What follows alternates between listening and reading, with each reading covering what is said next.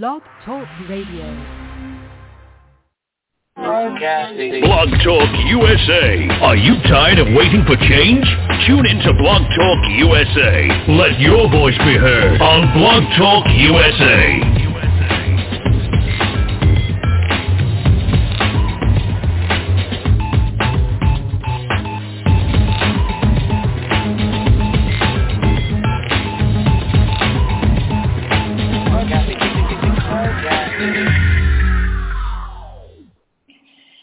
Everybody, welcome to Blog Talk USA. We are so happy to be here with you on this marvelous Monday. You can always find us to listen to our live programs or archived episodes at blogtalkusa.com or you can find us at blogtalkradio.com forward slash blogtalkusa or you can download us in podcast form pretty much any place you can find podcasts. You can find Blog Talk USA podcast and Marvelous Monday, as well as a view from the top every Thursday under that banner. So however you're finding us, we appreciate that you keep coming back. And without any further delay, here is the birthday girl, Dr. Shirley McKellar. Welcome.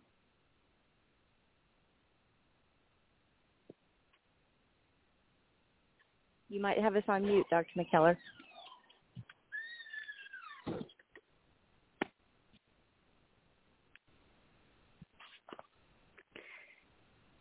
Okay, we are not hearing you. At least I'm not. So I'm going to play a commercial, and I'm going to hang up and call back in in case it's on my end. Oh, no, she hung up. Okay, she'll be right back with us. And until we hear back from her, we will play a quick commercial. Do you want the best rates on term life insurance? Then remember this number, 800-989-1415. Protect your family with 250000 or more in term life insurance coverage and save up to 75%. Rates are lower than they have ever been, so now is the best time to protect your family with quality term life insurance. Call now for your free quote, 800-989-1415. We'll shop the top-rated insurance companies to get you the best rates from companies you can count on. So don't wait any longer. Call now for the lowest rates ever and save up to 75%. Even if you have term life insurance, you can always add more coverage. If you don't, have term life insurance protect your family today. The call is free. Call Term Direct now. 800-989-1415. 800-989-1415. 800-989-1415. Can you hear me now, Okay, Miss we're- Brianna? Yes, ma'am. Yes, ma'am. We can. Oh, good. I I wasn't on mute. I don't know what was happening. Maybe it's because you you talked about my birthday and they didn't want to Maybe hear that's anymore it. about. good evening. Good evening. How are you? And good evening to everybody out there. It's always a pleasure to be right back here every Monday on Marvelous Monday. And yes, let me just tell you, I had an amazing birthday celebration in San Antonio, Texas, where I Wonderful. retired from, and my hotel was right there on the Riverwalk, of course. And I was on the 38th floor. I could see all over San Antonio. It was Oh, wow. It was amazing. Wonderful. So I want to say, if I could, before we get started, Ms. Rihanna, and invite our guests in, I want to, um, I want to say that I thank the city of Tyler and all of my colleagues and city staff for an amazing birthday celebration in San Antonio. There was so much food that if I don't eat for a while, it will be okay. or, or either that or I need to walk for miles and miles on end because we ate so much. it was so much fun. I really enjoyed myself. It was an amazing birthday celebration. Wonderful. You deserved it. Thank you so much. So how are you doing? Doing great. Doing great. Okay. Just uh, ready Very for good. Marvelous Monday. Been looking forward to it all weekend.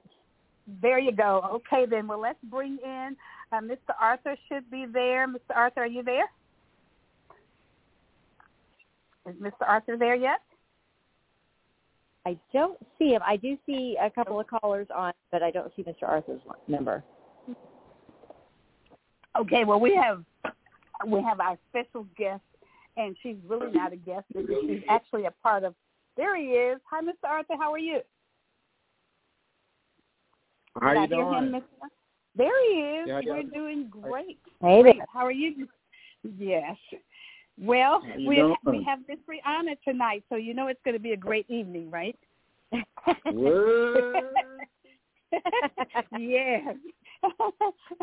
and if you if you don't be careful, Miss Arthur, you may have all of us to yourself tonight. Dr. Hagney has already sent a message that he's not going to be on. And I'm not sure about Mhm. Pastor Cooper. Haven't heard from him, so that means he probably will be on there. He'll just come on a little bit later on. Hmm Yeah, he So- probably he he he probably make it. I know he ain't gonna. Yeah. I, I know he ain't gonna skip two weeks in a row. we have one of our guests from well she's not as i said she's not really a guest and it's really exciting uh she's a um spouse's wife and i'm so excited because she's going to share something with us miss rihanna it is miss crystal that is on our thursday show Excellent. but she's been Yes. busy for the last few weeks and she's going to tell you why she's been so busy and planning to do something that I was so excited about when she called me today. So Miss Crystal, are you there? Yes, I am. Can you hear me clearly? Yes, Yes. we can hear you very clearly. Thank you. So come right on in and share with Miss Rihanna, and then of course meet Mr. Arthur Fleming. That's on the Monday. He's one of the Monday night hosts. And so share with them the great news that you gave to me today. So that I have moved to Texas, a little outside of Dallas, Texas. Um, I, I I used to live about five years ago or so, but of course, being a military spouse, we moved around and traveled a little bit. Uh, so we just came back from, you know, LA. We're in Texas, and we are ready to hit the ground and running, and doing a couple of developments. We're doing. I'm a life coach uh, by trade, what we talked about before. So we're super excited for this new adventure, and we are. Our grounds are now stationary in the Dallas, Texas area. So I'm so excited to be much closer. Wonderful. Isn't that exciting? Oh my goodness! Yes. I'm so excited. you know, when we first met years ago, Yeah. she lived in Dallas, Texas. She had one baby, and then she had a second one. Uh, she was the baby was out there campaigning as well while we were running for Congress, uh, Ms. Rihanna and Mr. Arthur. And then she went away, and now she brought us back four babies. So you, she Oh, pulled what Miss Rihanna pulled. Well, you know, I have a slogan. Every every body counts. You know, every single There body actually counts. So I have the, the my oldest is 11 now out there, you know, passing off flyers. She was there on the booth with us, and I, you know, I just believe that you have to show kids that at an early age and how important it is to be active Yes. In your community. Because if you teach them young, when they get older, they still understand the importance of that. So it's so important to start at a younger age. Beautiful, absolutely. And she had her boots on the ground right out there with us, and she was just a She little sure tiny did. Mhm. She was in the parades, waving and throwing out the candy and doing whatever and getting the material out there. So I'm so excited to have Miss Crystal back in Texas. And now Thank I guess you. we need to work on getting Miss Rihanna back to Texas because that's where she originates from. that's funny. but she was born in Texas. So, uh, but she ventured out. We, well, they need her in Kentucky to try to get the people straightened out out there. So, uh, so thank you so much, uh, uh, Miss Crystal, and thank you so much for being on the show with us tonight. So Absolutely. we do have one, yes, and we do have one other special guest, and I'm sure that uh, that he should be there, and that's Mr. Uh, Eric Williams. Mr. Eric Williams, are you there? Yes, good evening. Yes. Good evening, Mr. Eric Williams. And let me just tell you, there is so much excitement going on with Mr. Eric Williams and all of the things with Finding Miriam. And so we're going to talk a little bit about that tonight. But before we do, today is October the 10th. Five days after my birthday is my granddaughter's birthday. So I want to say happy birthday to her. Uh, she's not listening, but we'll put it out there anyways. And I want to really celebrate her, and I'm going to tell you why. This young single young lady actually has now built her house from the ground. She designed her home and built it from the ground, and she signed her papers wow. on my birthday five days ago. And uh, and then she got engaged, and so I'm I'm just really excited about it. Oh, Miss Rihanna wow. knows who she is. My daughter's a yeah. daughter, and our first uh, first born grand grandchild and she, she's such a gorgeous and a smart young mm-hmm. lady, just so smart. And so, uh, and and she's going to be marrying a military man, Mr. Arthur. And so, uh, so we want to salute her because she's done some amazing things as a young single girl, buying her own home and building it from the ground. And you know what I shared with her? I said, you did something that I have not done. I said, yes, mm-hmm. we bought homes already designed and built by somebody else. Uh, you know, we bought them brand new and all that, but we didn't design it ourselves. And she designed her own home and built it and and and now have moved in it. She moved in it today and just putting things around. What a great birthday celebration is Good it? Mm-hmm. Yes, it's, it's amazing. Way to go! Yes, it's amazing. I know. Way to go. So way to way to go, Tuli. I, I call her Tootie. So um, she is mm-hmm. she's a lovely young lady. But uh, but Mr. Arthur, um, excuse me, Mr. W- Mr. Eric Williams, we want you to come on in and let's talk about. Let's just kind of give a little uh, layout of of how you got started with with looking for um, for your grandmother's grave and where we found it.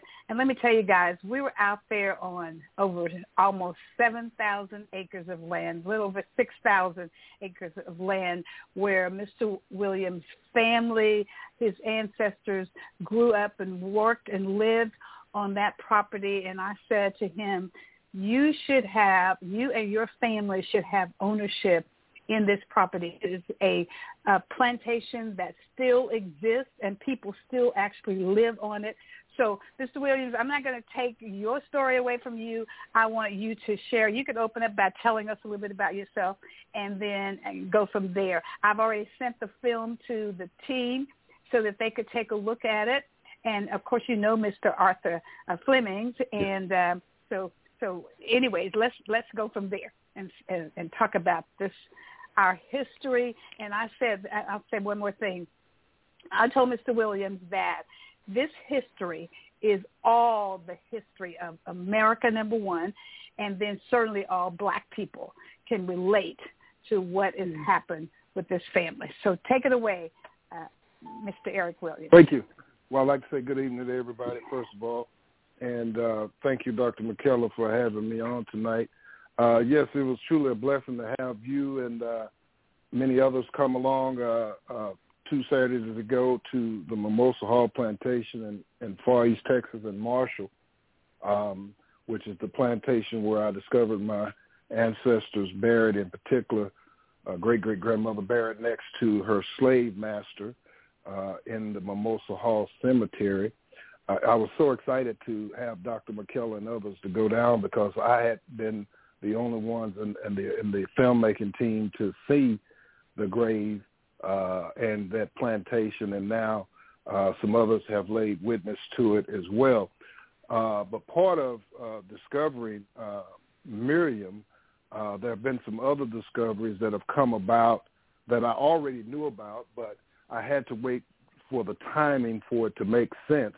And that is that, as we all know, the Queen passed away a few weeks ago, and they had a funeral and they were celebrating uh, with all the pomp and circumstance.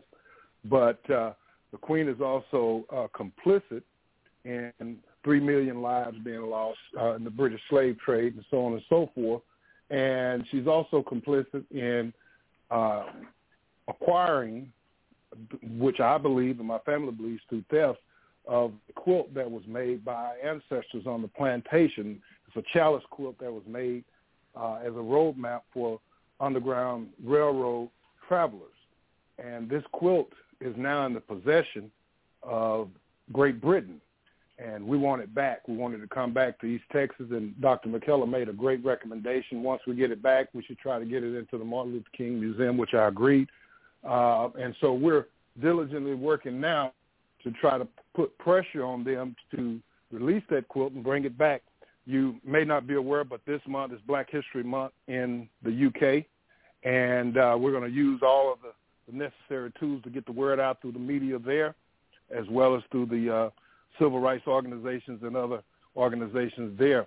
But finding Miriam has been an extraordinary, uh, now going on six-year journey. Started out as three years, now going on six years in, in working, putting this piece together, and hopefully it's going to inspire other people to look for their ancestors and, and dig deep because I don't think any one of us would like to be forgotten once we're gone. And that's how I feel about my ancestors.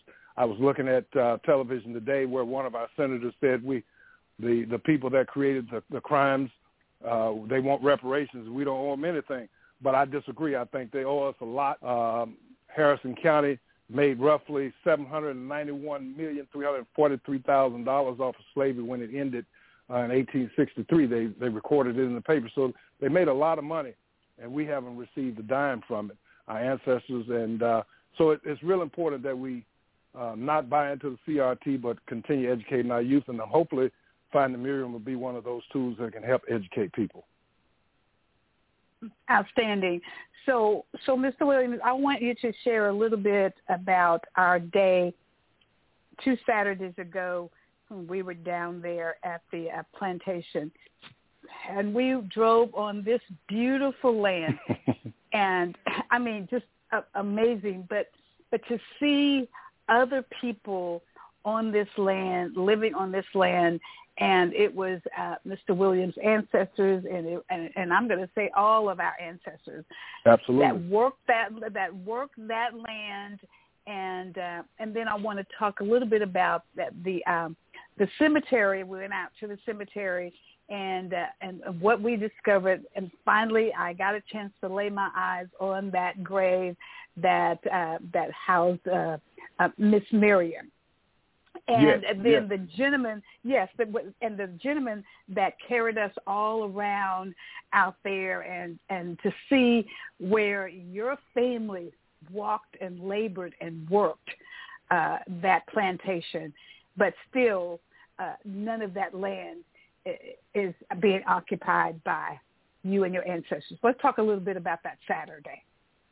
Yes, and I and I agree, and I think my family and, and some many other families need to take possession of that land out there. Seven thousand acres, I think, is enough for everybody to go around out there in that area. Absolutely, you know, we, we, absolutely. We we, st- we started out at the church, Trinity Episcopal Church, I believe it was. Uh, uh, uh no, that that week earlier, and we we made another discovery there where they were uh, actually uh, whitewashing some of our uh, African saints and kings images uh, in the church. And, and the gentleman that she just spoke of, Mr. Roy McCarroll, took us in a back room to show us a picture of the bishop who actually started the church where they baptized all the slaves.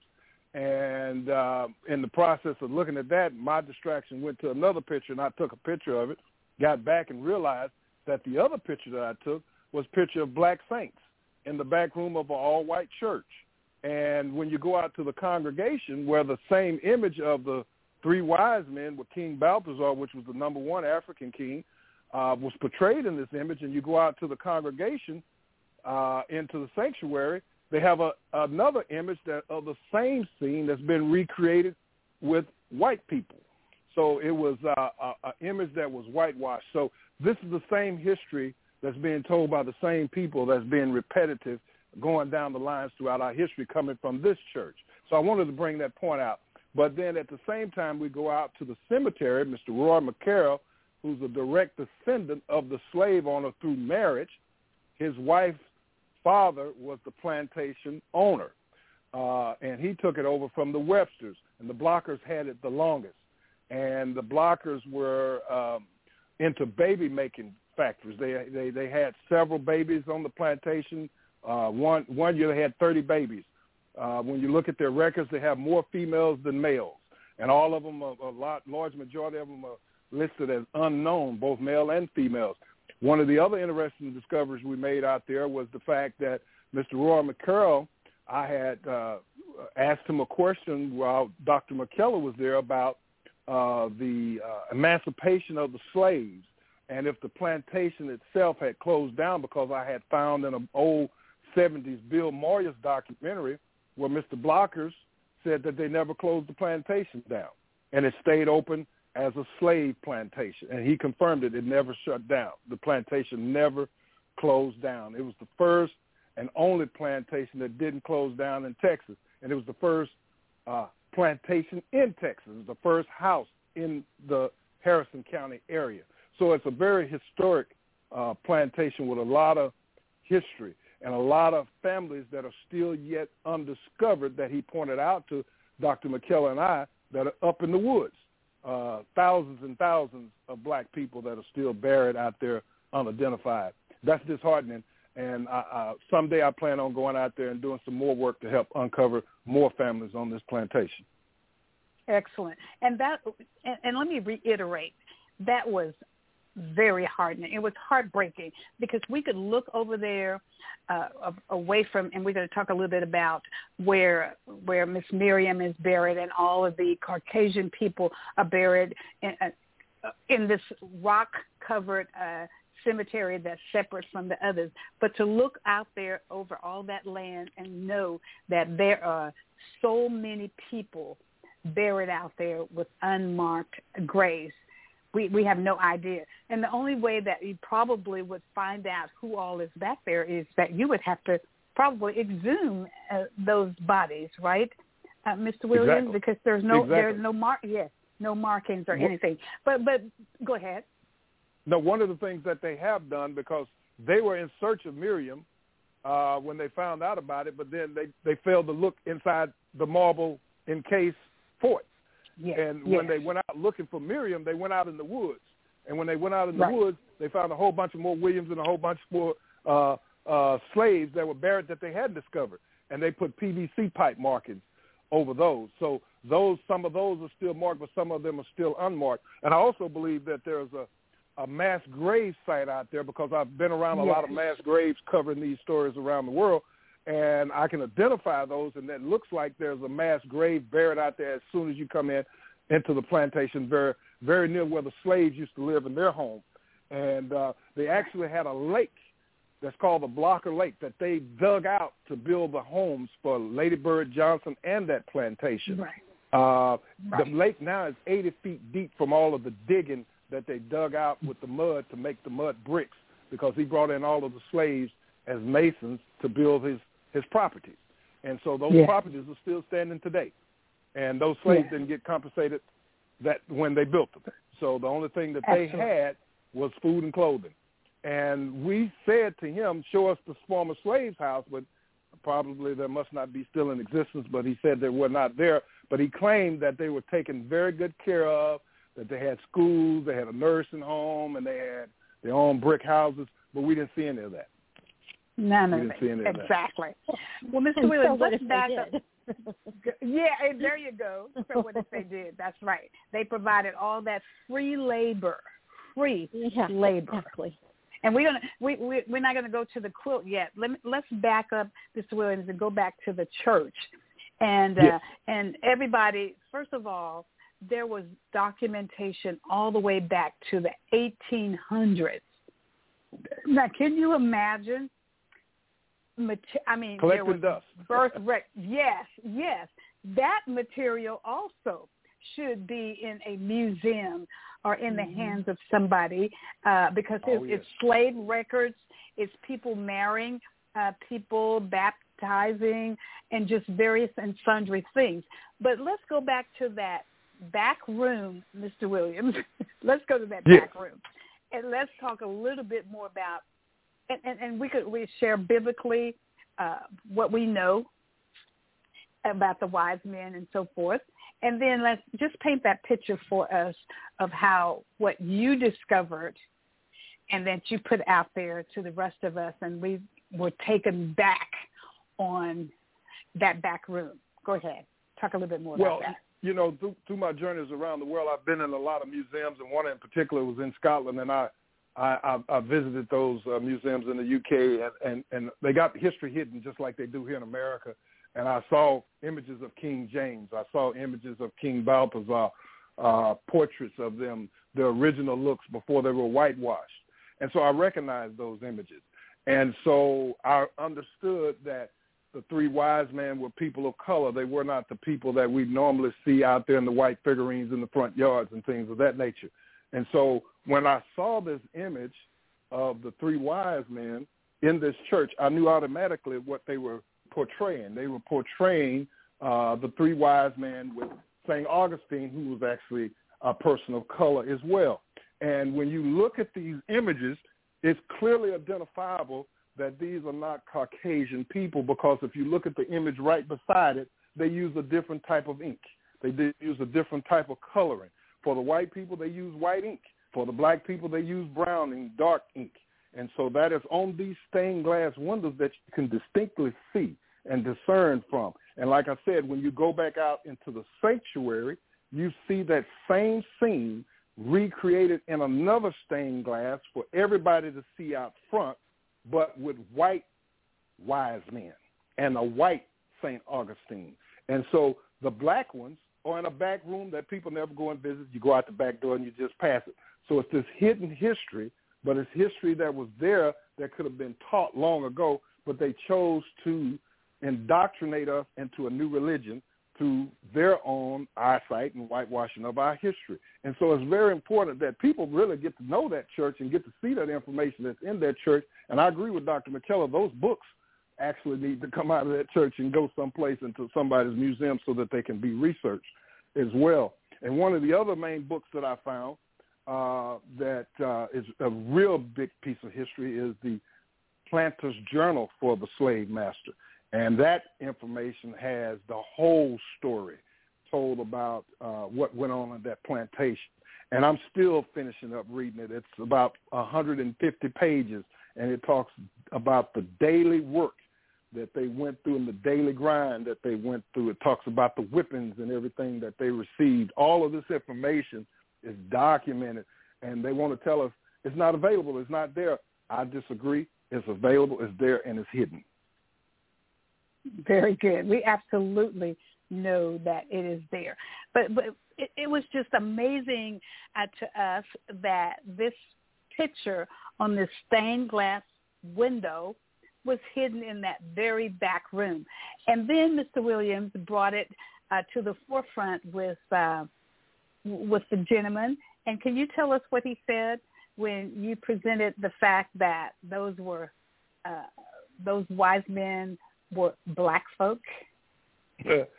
well, he was he was stunned. He he, he actually didn't even know it existed uh, exactly. until uh, uh, we pointed it out to him. He didn't know it was there. He he was taking us back to the room to show us one thing, and God was taking us back there to right. see another. so that's how I took it. You see, and so I, I saw what God wanted me to see, and He was trying to show me something He wanted me to see, and I didn't want to see that. Absolutely. Very good. Okay, so let's fast forward then, and we're going to go down to the Encase Fortress, where the um, graves were were buried inside of this beautiful brick. Um, well, you whatever you want to call it. Uh, yeah, well, I think a, you, you gave us a term. What, yeah, it fortress. Called? It's a it's a it's fortress. A, a cemetery okay, okay. fortress. So, well, right. Okay. Cemetery, cemetery fortress, fortress. that was yeah. that was made by the slaves. Right. And all right. brick by brick. And and, and Brick what's so brick. fascinating about the, the, the, the cemetery fortress is they still want to hide our history and think we don't understand or don't know or we don't know how to do our research. But my grandmother, that's my father's mother, she was Cherokee Indian.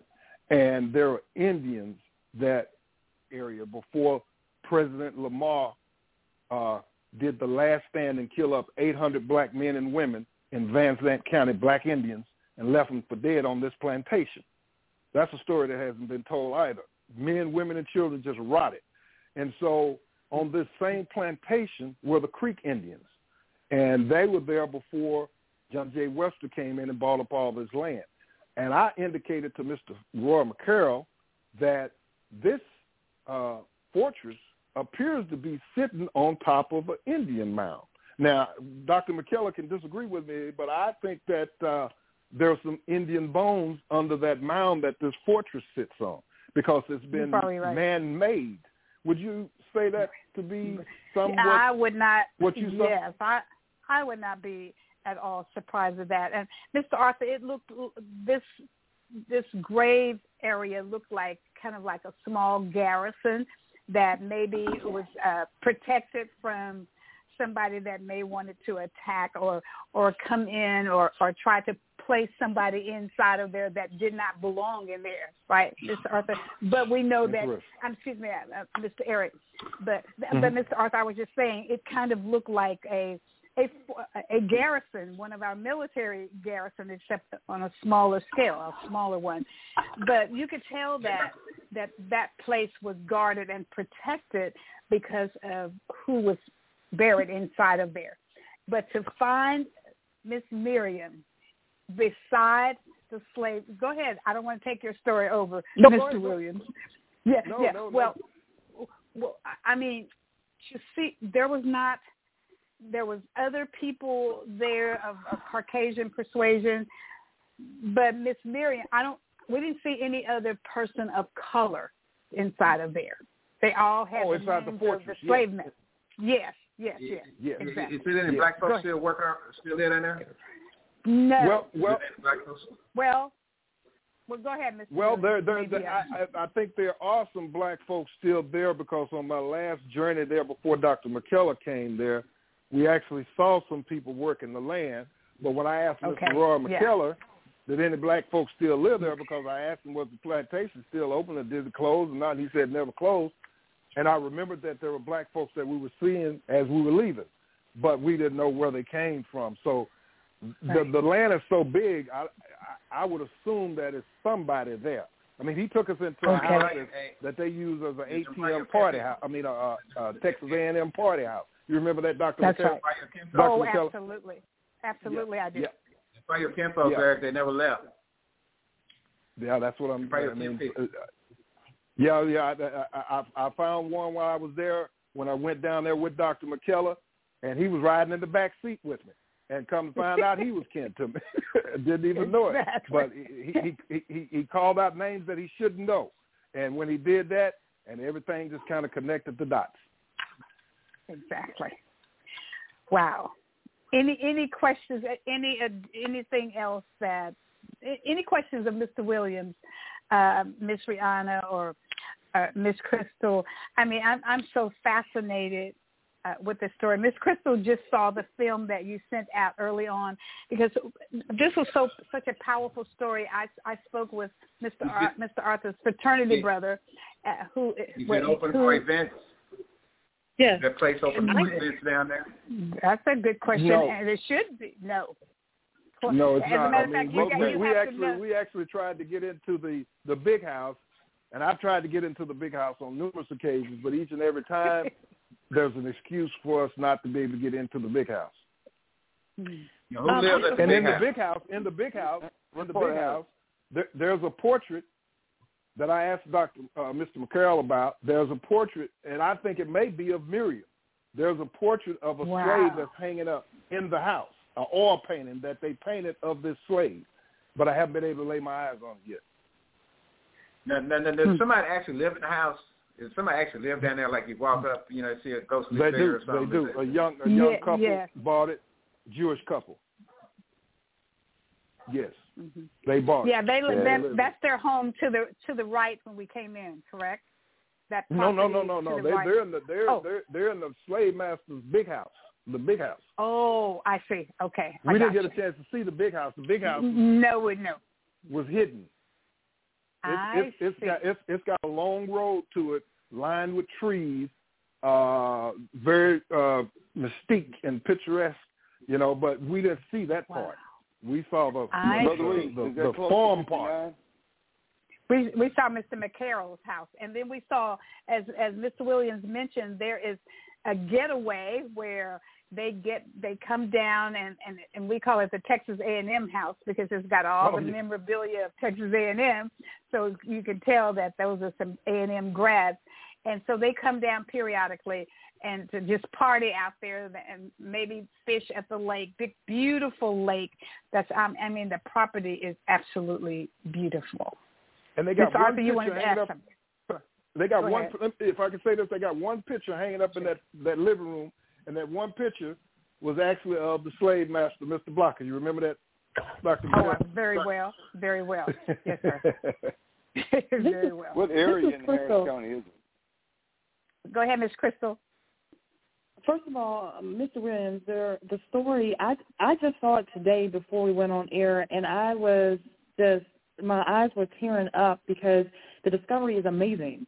You know, I remember reading in the history books of the Underground Railroad and the quilts and how the Yeah. past on the the pattern of the quilt helped you know uh, the free slaves, and so to see all this unfold is it's is is a lot of emotion that's coming out.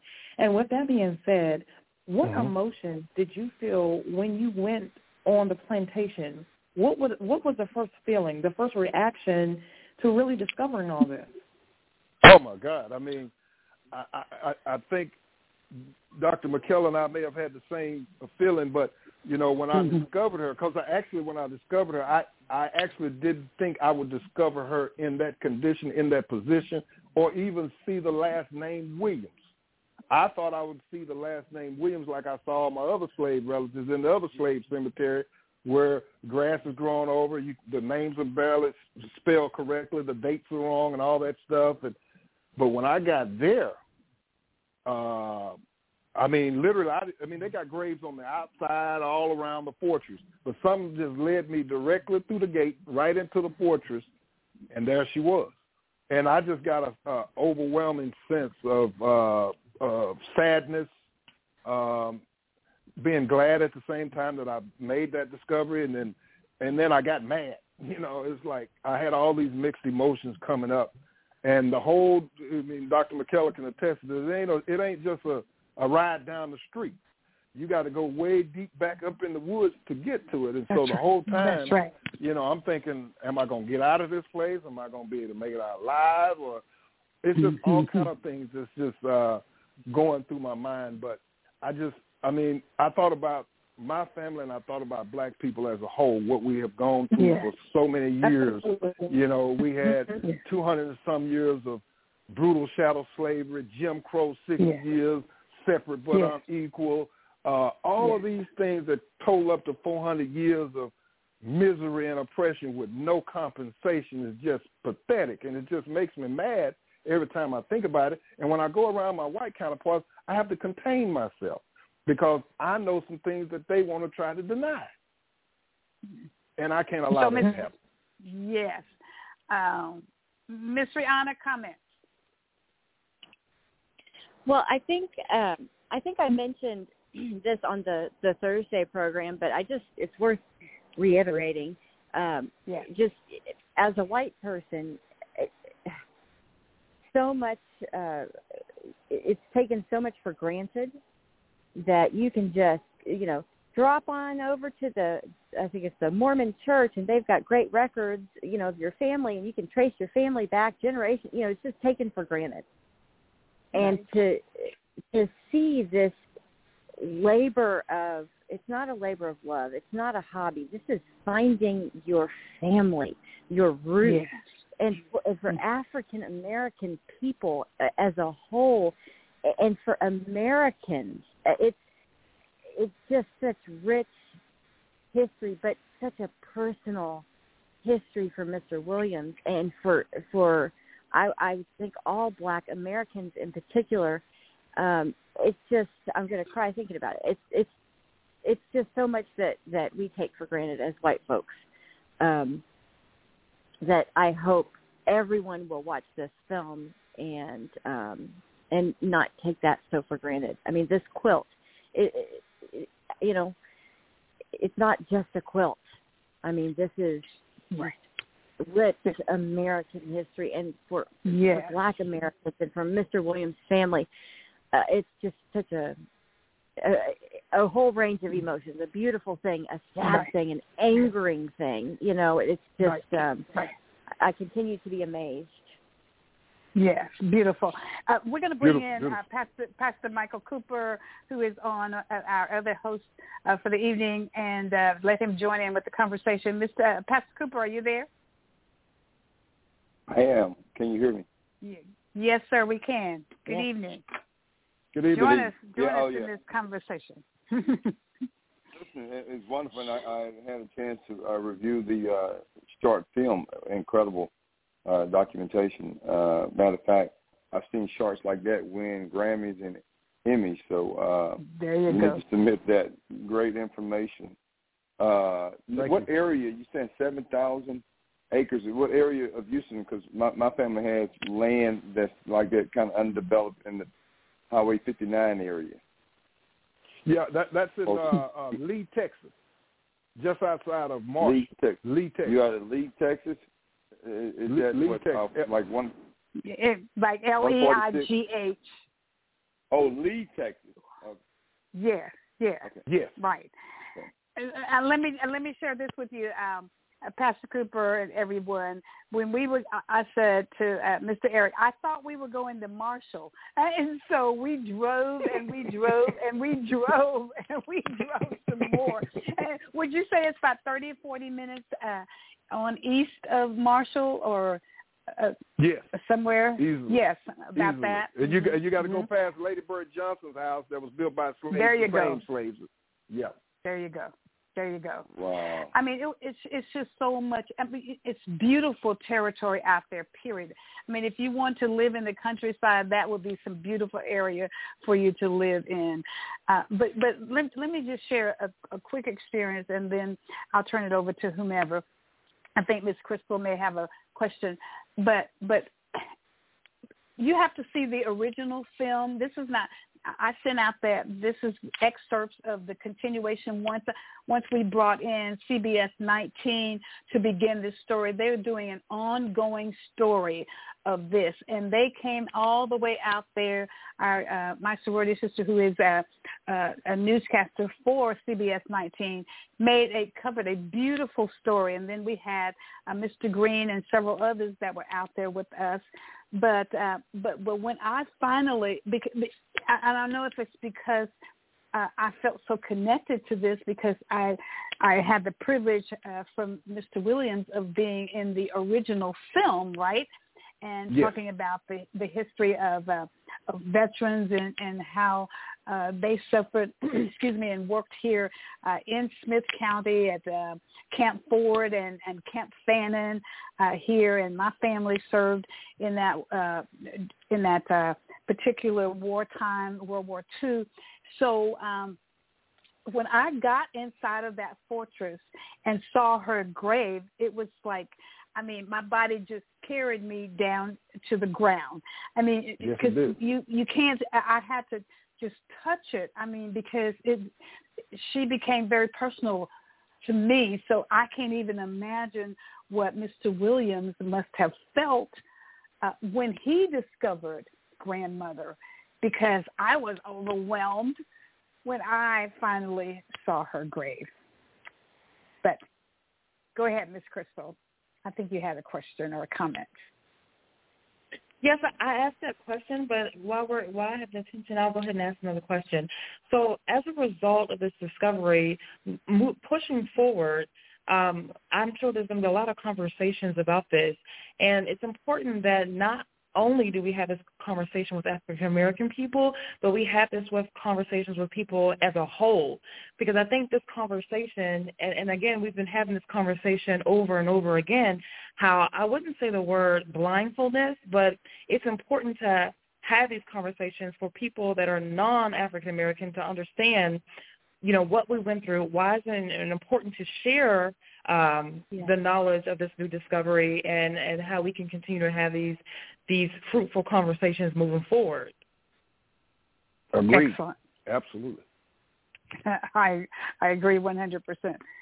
Well, let's let's move on. Oh, Mr. Arthur, uh, uh, Pastor Cooper, I don't know if you had anything else before um, before Well- we move on to the next Well, real piece. quickly, uh, uh, when I put in L E I G H T, all of a sudden, AKA Antioch, Texas, pops up. That's it. That, that's it. It's Mhm. Antioch, Mhm. Antioch Baptist Church is a 150 year old church that my family attended, and that's around the corner from the the plantation. So it was used to be called Antioch, then they changed it to Leigh. So Antioch is where a large majority of my slave family members and, and family members are buried, and that's how I discovered Miriam because she was supposed to have been buried over there, but they found out she was over here, so she never received her freedom, and and and, and that was what was really uh, disheartening for me as well. Is that you know you got all of these uh, slaves that are still buried on the plantation that didn't receive freedom, and so that could explain why the plantation never closed. Right. So so Miss Crystal nailed it when she said that that this history, this is not just uh, black history. This is American history, and it Absolutely. should be taught, and people should know about it all across the world, and and in particular in America. But here's where I want you to go now, uh, Mr. Williams. I want you to take us to that quilt, that Yes. specific quilt, as Miss. Um, Yes. I think it was Miss Crystal already mentioned that that our ancestors made quilts to give messages uh, for the Underground Railroad people uh, to make sure that they could get uh, get free.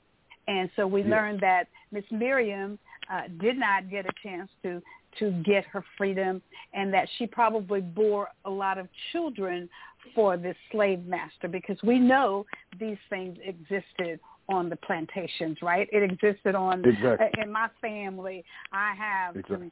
some blue-eyed, blonde-headed uh, grandkids and people in my family that are throwbacks from from wherever.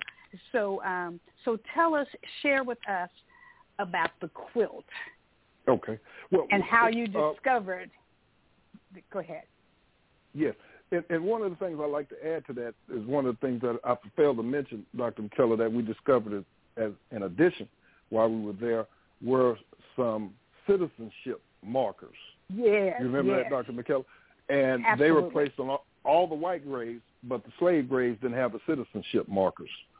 Uh, That's right. And, and it, it said citizens of uh, the Republic of Texas.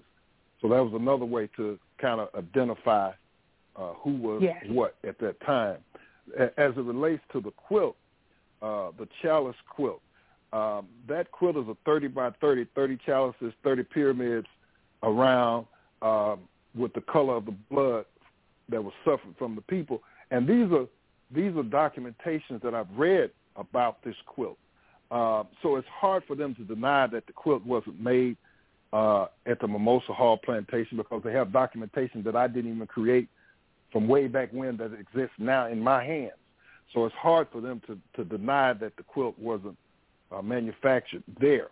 Uh, but it was used, or was supposed to have been used, as a uh, roadmap for uh, travelers along the Underground Railroad.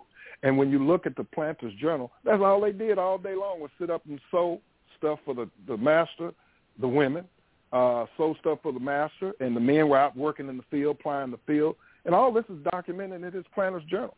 And so, you know, that quilt is now in Britain on display. The same oppressors that oppressed us and enslaved us, they're enjoying the fruits of the labor and the benefits of that quilt uh, and had it in their possession for 40 years, 16,605 days.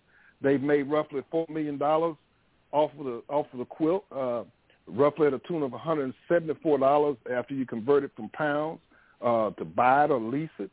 Uh, that's just not right for them to continue to reap benefits from something, uh, someone that suffered in the process of making it. So it's, it's, it's a diligent effort for me to create some kind of campaign, some kind of movement over in the UK from now until it gets back here.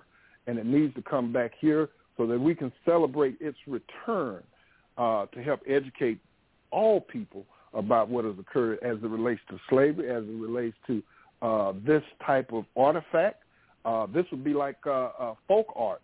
Uh, and, and so this, this needs to be back in our possession so that it can be celebrated on this side of the water. But over there, they also need to be made aware that what has occurred should not be sitting in a castle in Bath, England. It should be sitting over here in the Martin Luther King Museum where people can be educated from it. Beautiful. Wow. That's outstanding. So, yeah. Quick question. Uh, it, go right ahead. Uh, was Miriam's last name uh, noted as Webster as I continue to Google this thing? Webster, no. It's always been the Williams. Okay, so so who is this Uh, Mimosa Hall was built in Oh, oh, 1844. oh, oh! on the You web. said Miriam, Miriam Webster. Now that I'm glad you brought that up. Miriam Webster. Dr. McKellar got a chance to see Miriam Webster. Miriam Webster is buried at his feet. That's his wife. That's exactly right. That- They both share the they talking about. both share the same name, and that's what was so amazing. I'm glad you brought that up, uh, Pastor Cooper. Yeah, to that's a good see point. to see Miss Miriam, Miss Miriam Williams buried beside her slave master, and Miss Miriam Webster, the wife, buried at his feet. I thought that was quite interesting uh, be, because obviously he stood on top of her and walked on top of her because he obviously had other women uh, on the plantation that he had children for.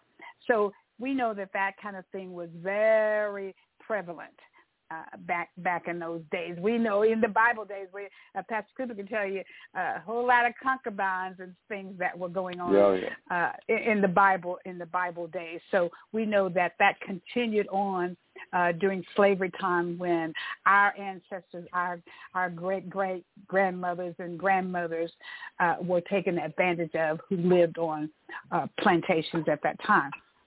So, Mr. Now- Williams, now, no- you can Shirley, go. ahead. Yes, sir, Mr. Arthur. Yes, sir. Sure. and- as y'all as y'all tell as, as y'all telling that story, all I could see was Herschel Walker. And so we ain't all made it over yet. See, And the Grand Railroad need to be. And, and, and you and you know I last just hold on to that, Mr. Arthur, because in our last thirty minutes we're gonna go political. we're gonna talk about that's exactly what we are going to talk about. Um, because Wow. this this will segue into just exactly what Mr. War- Mr. Uh, Arthur just brought up. Thank you. Just hold tightly. We may we may even give it 45 minutes. But but I want to take now. I want to take us. I want to take us to um, Mr. Williams. I want to take us to uh, to the letter that you sent because we've already, Mr. Williams has already outlined where that quilt is. It, it, and we know the queen passed away, and then we know that now her son uh, is in charge of everything. And uh, so, so tell us what has happened from that point, uh, Mr. Williams. Well, the museum has guidelines for rest, restitution and reparations, and I have those PDF guidelines that I followed by um, in order to regain this quilt. Um, and so I wrote them a letter. I wrote the king a letter, and I wrote the the UK government a letter. I wrote the American Museum a letter. I wrote everybody that I thought would have any interest in this a letter. It had to be at least 50 emails that I sent out. I got a response back. Uh, I gave them five days, and I got a response back on the sixth day uh, from the American Museum, and on the seventh day, I got a response back from the government. And they're willing to work with me, but they haven't said that they're going to give it back yet, which is what I'm waiting to hear, as well as restitution. Wow. Uh, they need to also pay a price. Uh, so, um, so A now hefty price. a hefty price, a hefty price. And so now um, I'm getting ready to forward them this video along with a video response and giving them another deadline uh, w- uh, with additional actions to come forward uh, and come forth. And so hopefully, you know, I'm asking for them to give us a Christmas gift. So if they can bless us to get this thing back by, Christmas, that would be a blessing. And so uh, I'm not going to give them any leeway or too much time to really uh, um, um, just kind of brush it off. But at the end of the day, it'll probably wind up legal uh, in trying to uh, get it back. And so I'm just going to pursue all uh, avenues uh, with as much help that you all and everybody else can provide because we win together to get this back. And I think this could be a, a great blueprint for going after other African Americans artifacts around this great nation that are uncovered yet not to be discovered. And so this could be another way uh, for restitution and reparations. And so uh, I'm planning to set up a nonprofit uh, that will also uh, with this, because I know there's going to be other opportunities uh, coming down the line, and so that's that's one of the areas in which uh, I'm currently focused on and trying to uh, put as much maximum pressure on them to get that quilt back as, po- as soon as possible. That's They're not trying to hide it. They're not What's that again? at all. As a matter of fact, I'm glad that you brought that up, Pastor Cooper, because Mr. Williams, after after he sent that letter out, they removed that quilt from the website. Go ahead and mention that, uh, uh, Mr. Yep, Williams. they said Tell they us were that going to story. remove. Go ahead. They were they were going to remove the quilt from their website where they currently license it and sell it. So they were going to stop all of that, which to me tells me that they know what they've done and what they're doing, and that they shouldn't have been doing it from the beginning. They just didn't think they would get caught. Uh, and that uh, somewhere down the line, 40 years later, somebody somewhere, some family member might say, aha, and that's me. And so um, they need to turn it back over so, so that we can all have a great and grandiose press conference and great day and meeting and telling everybody we got this back for all people, not just for my family, but for everybody. So right. this could be a great, great inspirational story for Christmas time. It could make them look good. They and, and, and with all this stuff, what's going on with uh, Benin and Nigeria wanting their stuff back, and the, the Jamaicans wanting to come up under the rule, and the Barbados wanting to get up under the Queen, this could be an easy one for them. But they need to jump on it now. Well, I'm renewing my passport. I'm doing the same. I'm happy to go after okay, that quilt. We're going for that quilt. I'm serious. Well, listen to these notes real quickly. It says, it says the American Museum in Britain has an in its permanent collection a quilt made by slaves on the Mimosa Hall plantation. The quilt See? copy, That's like it. 1860, is called the Chalice. That's That's it. it. The shilling. They're right. They, they're not like you said. They're not hiding it. They're not hiding it. They're not hiding it. Oh. They- They're not hiding it because it had the wind hasn't blown in the right direction for them yet. And and and, Wow. and w- w- once that wind get them, then they're gonna have to release it. 'Cause, uh, uh, uh, Remember that when 'cause they know got it, the, the the communication system wasn't what it is uh, now. You know what I mean? The communication true. system was catching them. That's what's catching Very now. good You, point. you, now you catch a whole Good bunch point. of stuff now. Exactly. Well, what's Exactly. interesting to me is how in the world they got that quilt. That's what I would love to know. How it Well, I- got from. Go ahead. Can you share that with us? Well, I can tell Anything that with us. stolen just like the lives and livelihood. You know, if you ain't paid me, you stole it. Well, that would be true. That part is true. But who that culprit was that brought it from Mimosa Hall over to England? Th- They You- said you Mrs. see what I'm saying? Downer. Yeah, they said Mrs. Downer, which was a Webster friend from Louisiana, gave it Okay. to a bishop that was traveling to uh, right. England. But at the same time, uh, the Episcopalians, uh, no, the Anglicans were not in Marshall. It was the Episcopalians at that time, and they were saying it was an Anglican bishop. So you know they had Yeah. that church division going on then. So there's no That's way right. that that could have happened. So that's that's another uh, part of their story that's not making sense. So you know um, they took it because they wanted it. They saw the value in it, and they didn't think anybody would challenge them Sure. on it. Sure. Well, we all know the value of these quilts. I have quilts that my mother-in-law made. I have quilts my grandmother made, my mother. I mean, that was big, especially in the African American community. How Yeah, they made. was. Well, they made it. Yeah, we all know that, correct? I mean, and they would take.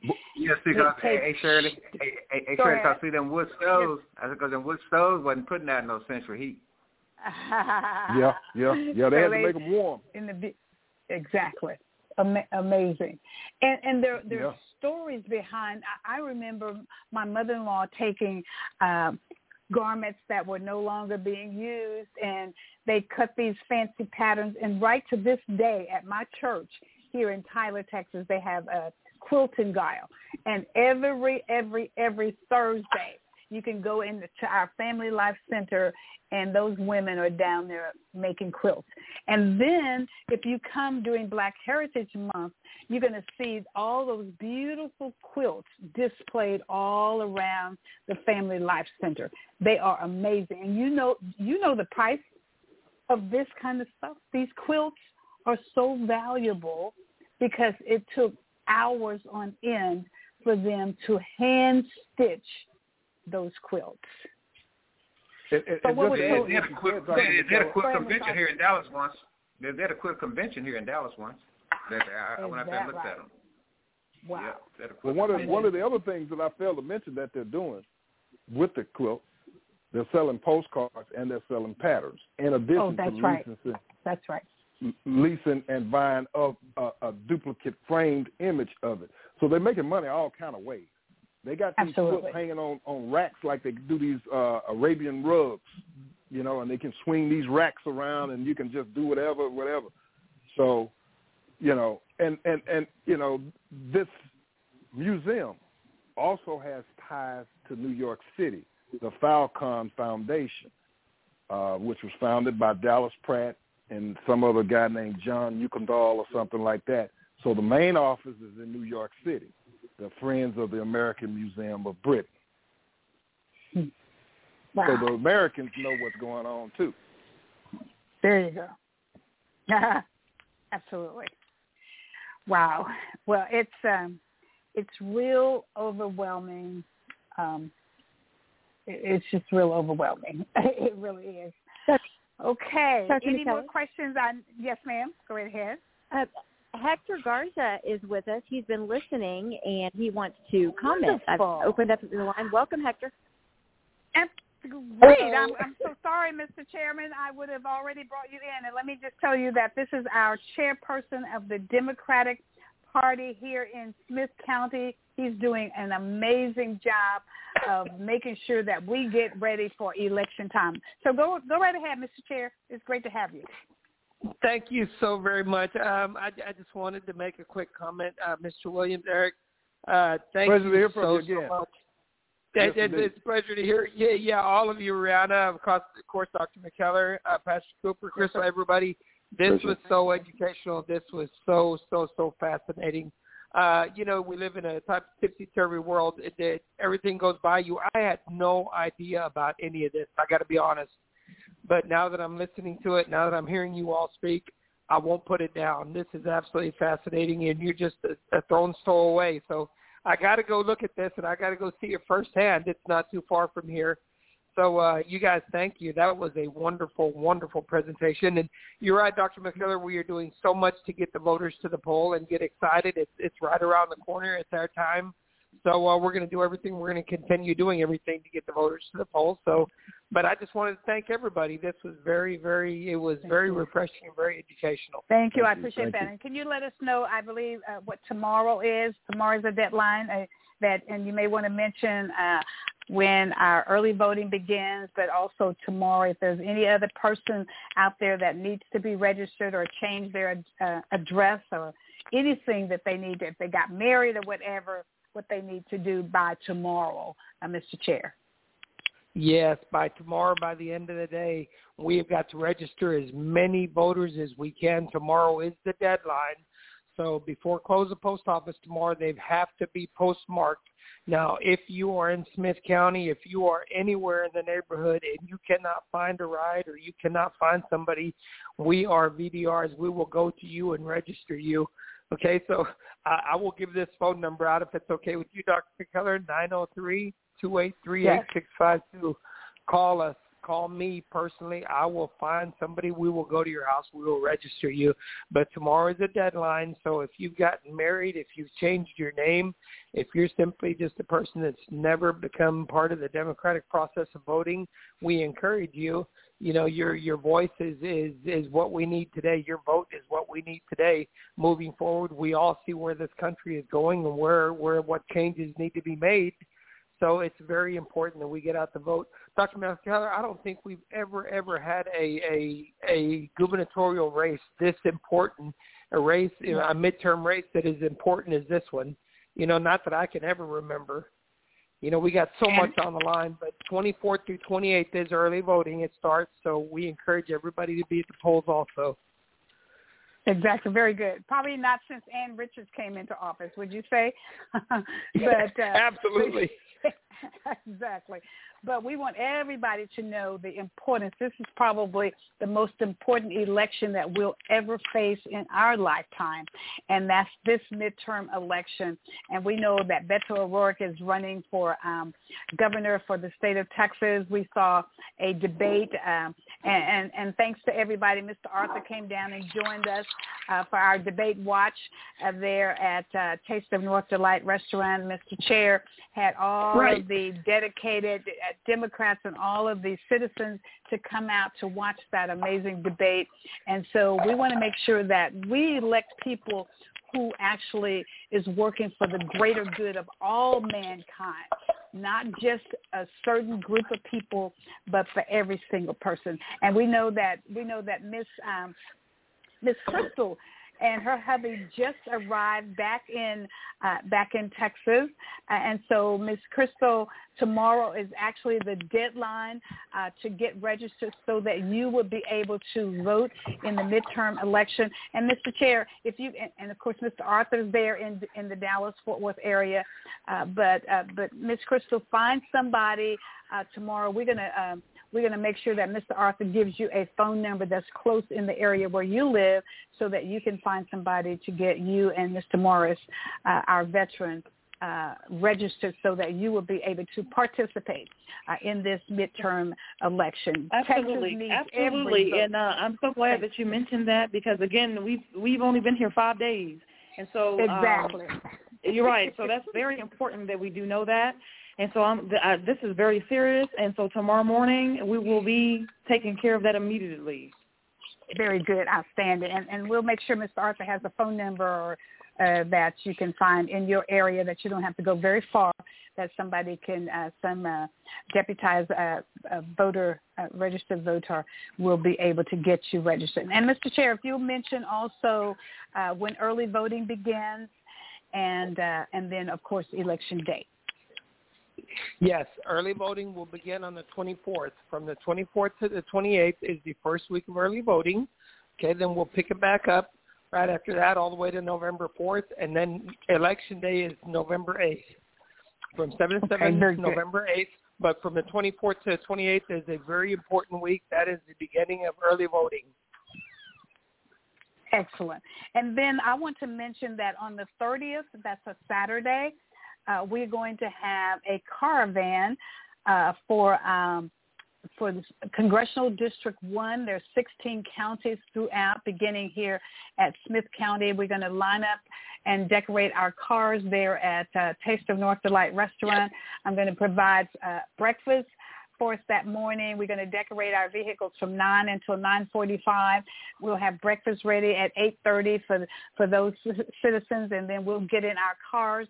We're working on bringing uh, someone from Washington, D.C. down, and we've been talking to Jamie Harrison, and I don't know who he's going to send. He's actually going to be uh, in Atlanta, Georgia, for the simple reason that they're focusing really heavily on those uh, senatorial races, and we know uh, uh, uh, Senator Warnock is running against that other person that we're going to talk about uh, in the next few minutes, in the last 30 minutes or so of the show. Uh, his name is, uh, everybody knows that uh, former football player. Uh, I'm not gonna give him too much press, but but it, though that would be the one, yes, okay.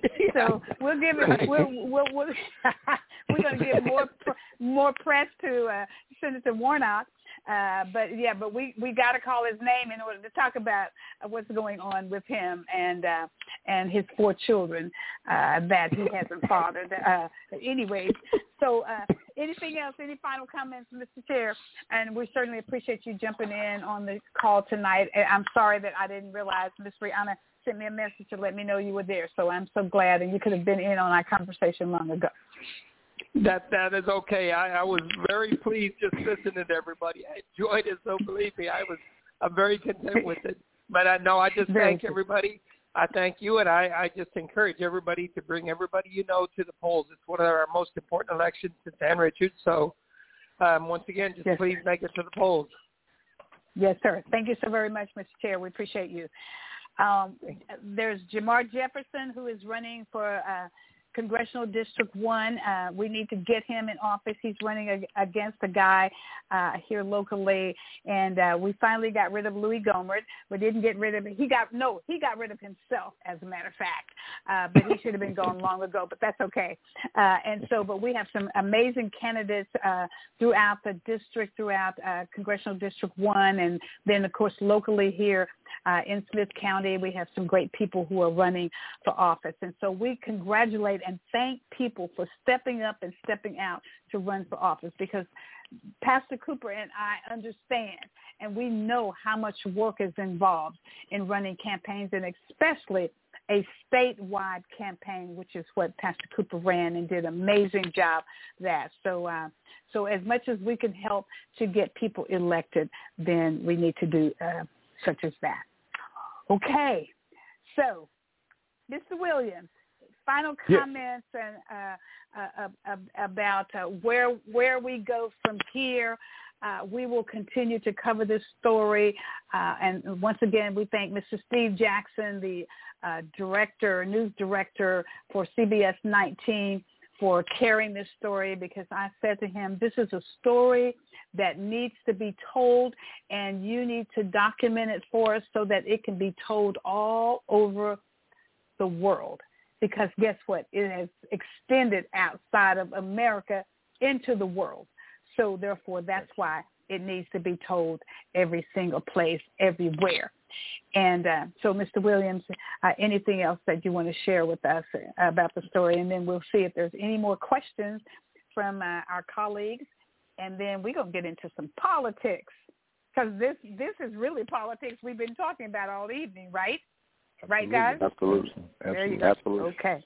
Well, I'm All glad right. you brought up uh, uh, the gentleman from the uh, the news station because they just texted and said that uh, their news piece with you and uh, and I are supposed to air tonight at ten. Oh, is that right? um, oh my goodness. Yeah, on CBS. yeah, yeah. Very good. So very good. since we've been on the phone, they texted me and told me that. Wow. and That's uh, outstanding. so so the, the the main mission now is to get their attention fully, uh, to get engaged with them uh, directly, uh, and to make preparations and arrangements to get this quilt shipped or flown back to America and come to Marshall, Texas, so we can have a a real homecoming uh, yes. this year for this quilt and use this as a learning tool and a roadmap for our future generations because there are a lot more quilts, there are a lot more African artifacts, there are a lot more everything that's still yet to be uncovered, to be discovered. And this is just the beginning, especially with this plantation. Uh, this particular plantation had the, the, the largest amount of slaves in all of Texas. He had Right. over 8,000 slaves at one time. And so Wow. this, this plantation here has a rich history that needs to be uncovered. Uh, a lot of our ancestors' lives have gone uh, by the wayside, and we've forgotten about them. And, that, and and that's one of the things I get tired of hearing people tell me is is to leave it alone. Don't worry about it. That's so long ago, but it's really not that long ago. When you compare it to how long we were enslaved and oppressed, Yes, sir. uh, and how, Yes, how sir. and, and how long we've been free, is not that long. So it's not that long ago, and so I just want to just be encouraged, encourage everybody else to participate and help them getting this quilt back. Outstanding. That's beautiful. Any any questions or comments from the rest? Mr. Arthur, you have anything? Well, when Uh, you can, this is Miss Crystal, Uh, go right ahead. We'll go to the ladies first. So, Okay. so when you consider, Crystal. first of all, I think it is outstanding of the work that you all are uncovering and the bravery of it all because it does take a mental toll as well. Um, when you are told leave it alone, leave it alone, but it is the one that fights. Just like Martin Luther King, there's a purpose that you are serving, and you must follow through. Um, with that being said, um, you know the Native Americans, the Latinos, but everyone else has um, artifacts and communities and museums and and things that's registered. So it is very important that this journey continues. Very yes, good. indeed. Beautiful. So yes, well indeed. said. Welcome to well Dallas said. too, Crystal. yeah, she'll What you'll did you get say? I on the missed him. next. Well, he said, "Welcome to Dallas." You've been on the, he, you know, he runs our our, our program on Thursday, and Yes, so uh, yes. Crystal's I'm so been, excited to be here. I, haven't caught up with him yet, but that was my next phone call. I just got settled in. The kids are in school, um, and I just called, you know, Dr. McKellar They Said, "Hey, you know, I, I made it here safely today." So you were my next call. We'll, we'll definitely be talking tomorrow. I'm so excited to hear all the things that you've got going on, and I definitely, definitely will be supporting you. Um, I wanted to know um, for the people out there, do you have something where um, I know Dr. McKellar sent the video where we can send and put it on our social media accounts to really push the word out? You know, is, is that something that we can just promote and share? I have a lot of contacts in DC, Great question. and we'll be working Great together to get you those contacts. Excellent, excellent question. question. And tell them tell them about how they can view the original film, uh, Okay, Mr. Williams. great, great, great point. Finding Well, Mary. I'll start. Mhm. I'll, I'll start out by saying if you're uh, a Roku television user, you can go to Thizz TV and go to Roku and search Finding Miriam, or you can just go directly to Thizz TV and look for Finding Miriam. You'll see the entire film, plus you'll see the the campaign video for getting the, the quilt back, and then you'll see some other things with Dr. McKellar and I and, and, and some other people as well. And online, you can go to this, T-H-I-Z-Z dot TV slash films, and there you will see the film as well, as well as the trailer and the campaign video for uh, the, the to return the quilt. So those are the main areas, and then you can go to Thizz TV on Facebook and see it see it there as well. Not the film, but the trailer and the uh, uh, campaign quilt video. yes. Those are those Yes, are the is, areas. is this something that we can put on our social media, Facebook accounts to send it and put the word out there? Because again, it's power in numbers, and a lot of these people on this line, we all have strong um, networks. Meaning, we have I don't, I'm making this up, uh, thousands of people on our social media platforms, and if we could all help in effort and have something that we can, you know, put on there, maybe the video that I was sent today, put on our social media and and hit a message saying, "Hey guys, help! Need all the support. Do you know anyone that can help us get, you know, the goal? Is there anything that um, can people put this on their social media platforms? Absolutely, absolutely. You can go to Thizz TV on Facebook, or you can go to Thizz TV itself to the films and share it. Yep. So, Okay, perfect. so it it has a share button on Thizz TV online, or you can share it directly from Thizz TV Facebook, and that would be tremendous if you could do that. Absolutely. Outstanding. So you, so you hear we have the listeners out there. If you hear what he just said, go ahead and take your phone, put it on your social media, Facebook, Instagram, Twitter accounts, and get that word out there. We need your support.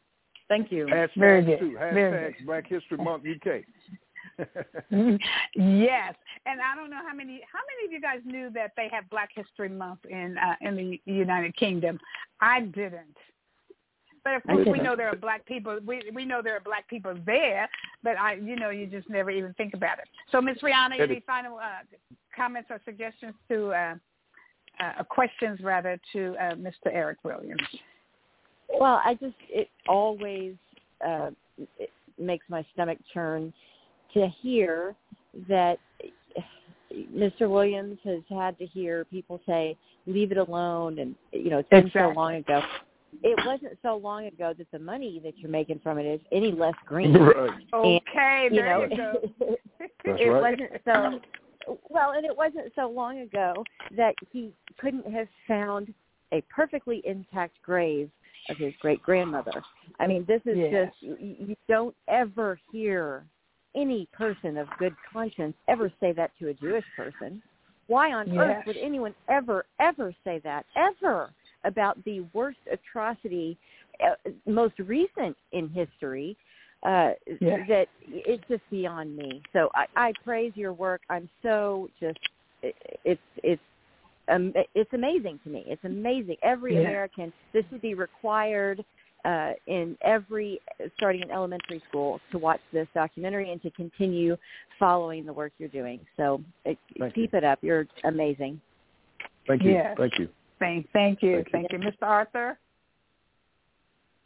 Yeah, uh, well, I look forward to seeing what's going to happen with that quilt, and uh, you know, like I say, have a big celebration when you show up.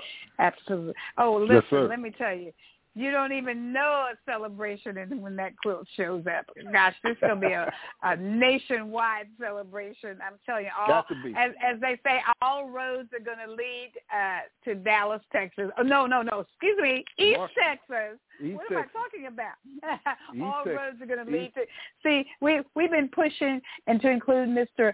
Arthur because he comes from uh he hails from his ancestors from East Texas as well but we've been pushing East Texas forever. And Miss, I'll tell you what, they're paying attention. But let me just tell you that Mr. Williams is really getting ready to blow up East Texas. That's all I oh, got to yes. tell you. Yes, blow yes. it up. We're going to do it together. Go ahead, do it. We're going to blow it up. We're going to blow it up. Go ahead, Pastor Cooper, who who also Well, is, has to- ties in East Texas. Go ahead. Yes, Oh, indeed. deep East Texas, uh, uh, East Texas and Southeast Texas. Uh, Wow. And the same sim- similar stories, uh, but he has more factual information that we can a- actually challenge. And so I want to encourage him not to listen. Matter of fact, the more people tell you to forget about it, that's you need to hire uh, powerful lawyers. Uh, And there you go. Yeah, and, and sue. Yeah, uh, matter, matter of fact, we need to start watching Byron Allen. He sued uh, the media uh, companies uh, like uh, the Weather Channel, in which he owns now, for because he had to go and sue them because they would not take him seriously. Uh, Wow. to go back and look at the uh, the way that Texaco Oil Company came about. That's because a smaller company didn't take them serious when they went in to Yes. sue them. I think it was up in Oklahoma, Arkansas. I forget the exact area, but I have to go back and look at it. But you're going to have to take them to court. You're going to have to let them know that you're serious. You're going to have to get lawyers That's and right. hire them and put a, a monetary That's value on it. I think Byron That's Allen right. worth somewhere around twenty billion dollars now because their lawsuits were settled because he took it serious. And now he's going after McDonald's because McDonald's uh, pulled all their advertising uh, off of uh, the weather channels and other stations that he owns. Mm. Wow, that's am- that's amazing. Wow. That that is Yeah. just amazing.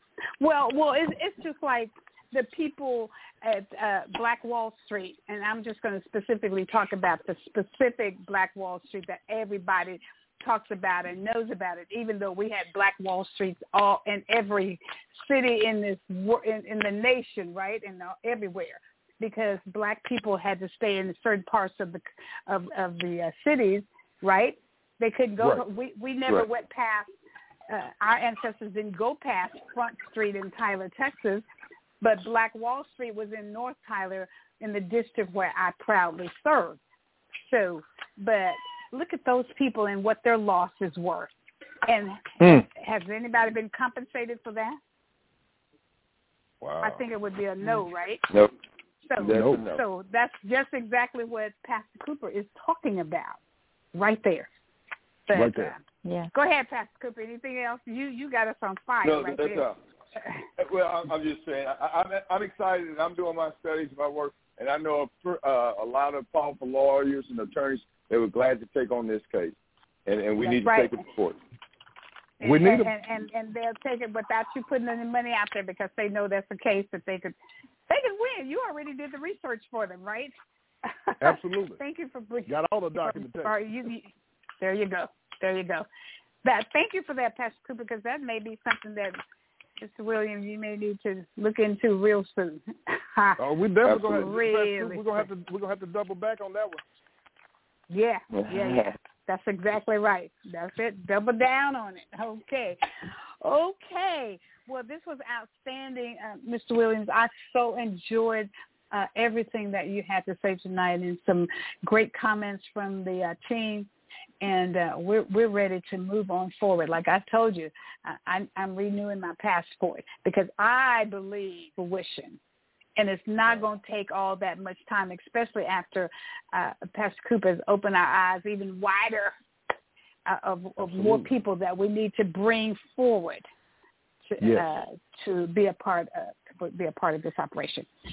Don't go away. Let's talk a little bit about um, let's talk a little bit about election time, uh, politics, but in particular, we know that um, Senator Warnock has a uh, a powerful election that's going on right now.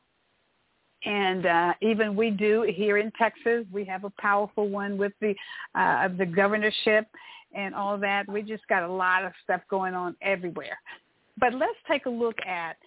We know that the Republican Party have always used this family uh, and I'm not saying that they're not family oriented because there are a lot of people. You have to look at people individually. Uh, I, I know that uh, that I'm a Democrat and I'm very family oriented, but we know that uh, that Herschel Walker's son came forth on television and exposed everything that he's done uh, in his personal life, and so now let's just look at this. If we if if I tell you that that this is who I am and what I believe in and then then I decide that I'm going to go and uh, say and do anything uh, to win an election, uh, you you all wouldn't vote for me. But how is it that people are totally ignoring uh, what this guy has done and what he's doing? and how he's denied, denied, denied. But go ahead. Well, let me get a reference. Right, lead us off. Okay, reference. go ahead. Let me get a reference. Okay. Did you, did you see? It, did you see Django? Did you see Django Unchained? Did you see that? Did you see that movie?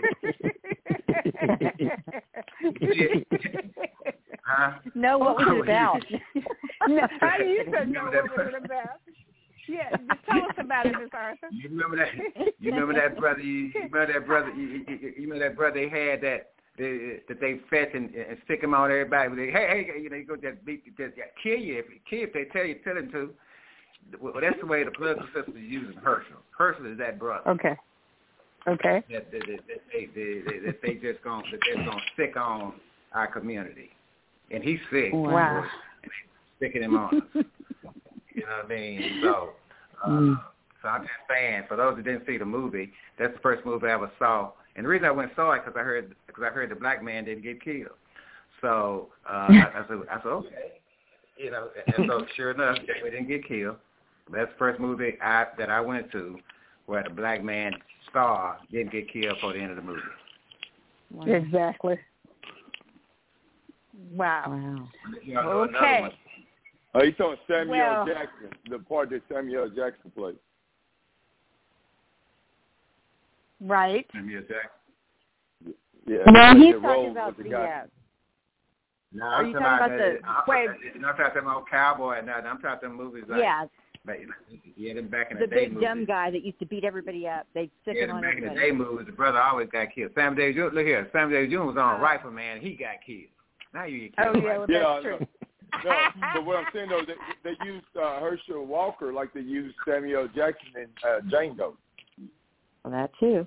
That too. Oh yeah, yeah, Yeah. yeah. Yeah, but he's not nearly as smart. That, well, that's true. But but, but Unfortunately. But but you know, but, God. they, but, but Shirley, Shirley, let's don't pretend. Look, let's don't pretend that the, Uh-huh. you know everybody know what's going on. You know what I mean? And, and Her, Hershey just like that Tuberville guy, except for he's a white guy. He, that coach that, that that talked all that noise yesterday. right. He said we want white people stuff. That what he said? Mm-hmm. Coach. so now you have a coach. So I guess they'll get him up there, and then he could walk around coaching Herschel, I guess, while they're in the Senate. You know. So Well, but to hear, li- listen, I'm a woman, and to hear women saying, "I don't care if Herschel Walker Right. paid." How did she word it? She brought an eagle in. uh, She uh, she some- said skanks. Paid some skanks Right. to have some abortions. Yeah, Not women who right. Herschel Walker had Right. been with. Exactly. Called them skanks.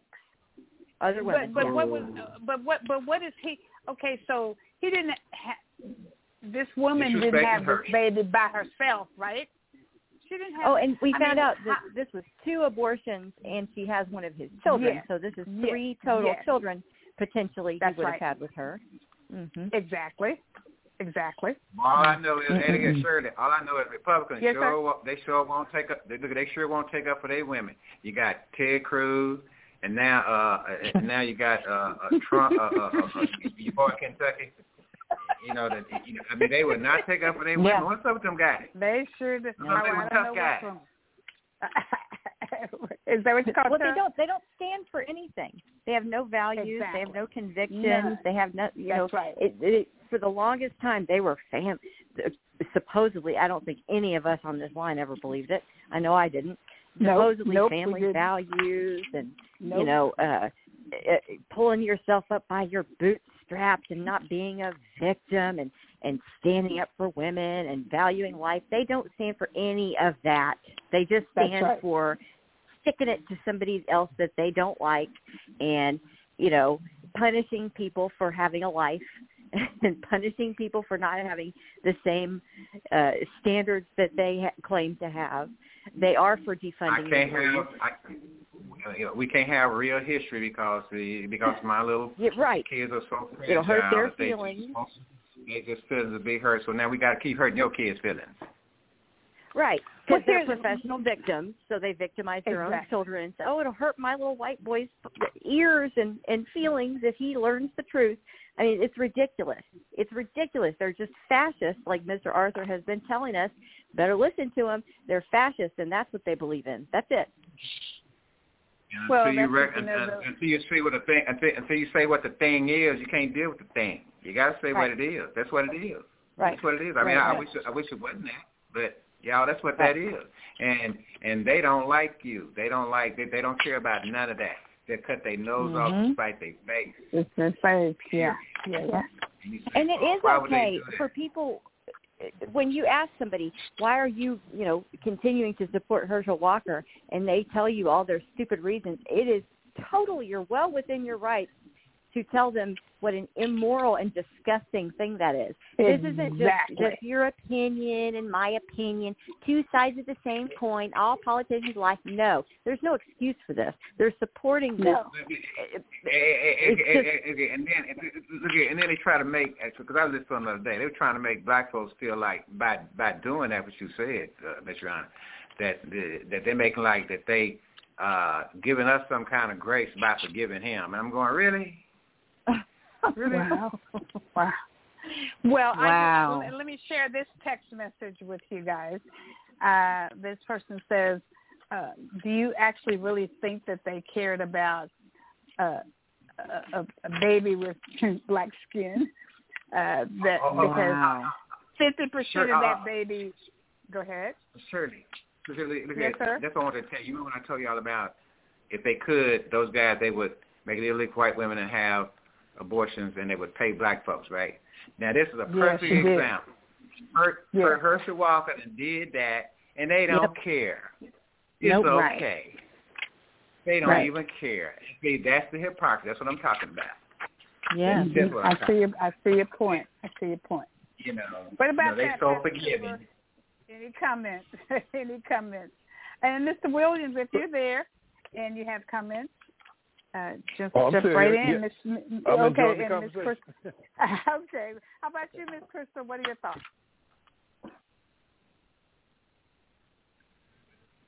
I don't know if we lost Miss Crystal or not, but uh, but I thought Well, you know, the state Go, go ahead. the state of the world is as it is, where everyone's looking Yeah. for someone to uh, lead their agenda. Uh, I, I have a young guy that is a student of the Word of God, and uh, we call him the professor. And uh, he was talking about uh, this, this particular guy with a lowercase g that played the flute, and people just followed him.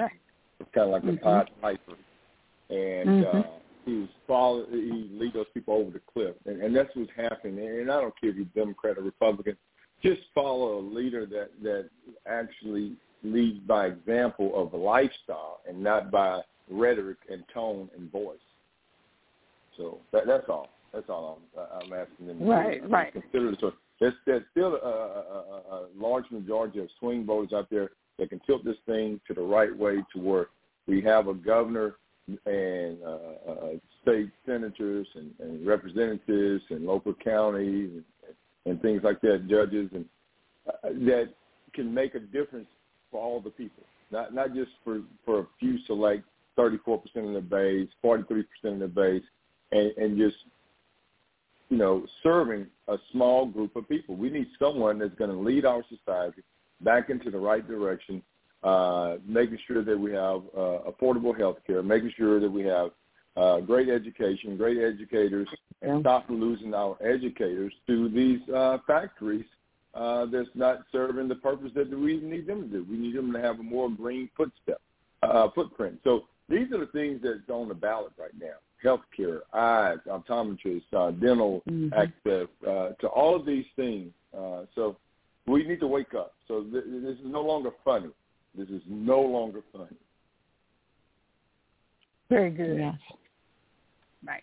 Any any more comments in regards to this? I, I, I you know, I don't care how how much I I try to mm-hmm, analyze this about how Republicans think. It's still hard for for me to believe that someone would make the comments. Another woman, as I, I was about to say, I'm a woman, Miss Rihanna, Miss Crystal, and and for to hear this woman talking about, she, she doesn't even know this woman, right?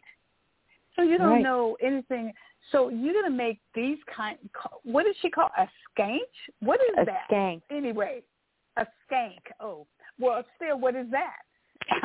I mean, what what is the right. definition of that? You don't even know this lady, but you're drawing sides to this guy just because you let, want. Let me tell you. Let, let me tell you what that skank is. A skank is the woman okay. at the well that Jesus set free. Had five husbands okay. that wasn't hers.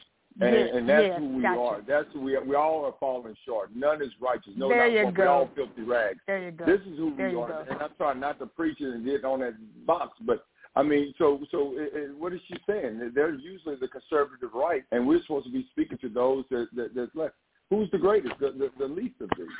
So, and that's who Christ died for. He died for the the the the, the skank, the poor, the lost, the mistreated, yeah, the yeah, brokenhearted. Yeah. That's who he died for. Uh, so maybe she's bigger than God because that's what uh, Lucifer wow. thought too. He can overthrow the government. So maybe maybe she's bigger than God and the skank, and, and, and the skank's God. So so wow. uh, you know, Paul said, "I'm the chiefest of sinners." So so I'm a liar. Yeah. I'm a murderer. I, I, I, watch this. I'm gay. I'm straight. I'm les. I'm all of these things. I'm he, she, she, he, okay. he, ha, whatever you want to call it. But but it's because of his blood that he accepts us all. And that's the reason why I love my Muslim brother, my my my, my Jewish brother, my my Asian brother and sister. So because of his blood, and, and so when we stop labeling folks and realize that we all human, she even said something about the uh, eagle. Uh, he can mistreat a bald eagle, and I would still vote for him or something like that. I'm not sure. I have to go back and find mm-hmm. the quote. But we mm-hmm. have to make sure that we have representation that represents us all. That's what, what is it? Taxation without representation is what? Without representation, yeah. That's what it it's is. tyranny. It, it, it, mm-hmm. It's, it's tyranny. tyranny. Yeah. There you go. Yeah. It's That's right. That's right. That's right. Wow. Wow. Hmm. Well. Dr. McKellar? Yeah. Oh, you said yes, sir. I didn't know you were still there, Mr. Yeah. Chair. Go ahead. Yeah, yeah. I, I wouldn't leave for the world. This is so interesting, and I'm, I, I want to share it with, with everybody, and I want to see if everybody is aware of the story of Herschel Walker. You know, he is he is totally against abortion, according to him. But the day after his girl came out and said, you know, he paid for me to have an abortion, et cetera, et cetera. Does anybody know the story of Pastor George and what happened in Atlanta the day after? The day after, No. Pastor George at the Southern Baptist Church in Atlanta, okay, he came out and he recalled, I mean, it, he, he brought Herschel Walker to the front, stood him on his right side, and he sat there and he recalled uh, the God's protection of, of King David, the, the Israelite king, okay? And he claimed Mhm. that the same promise would be held to Herschel Walker.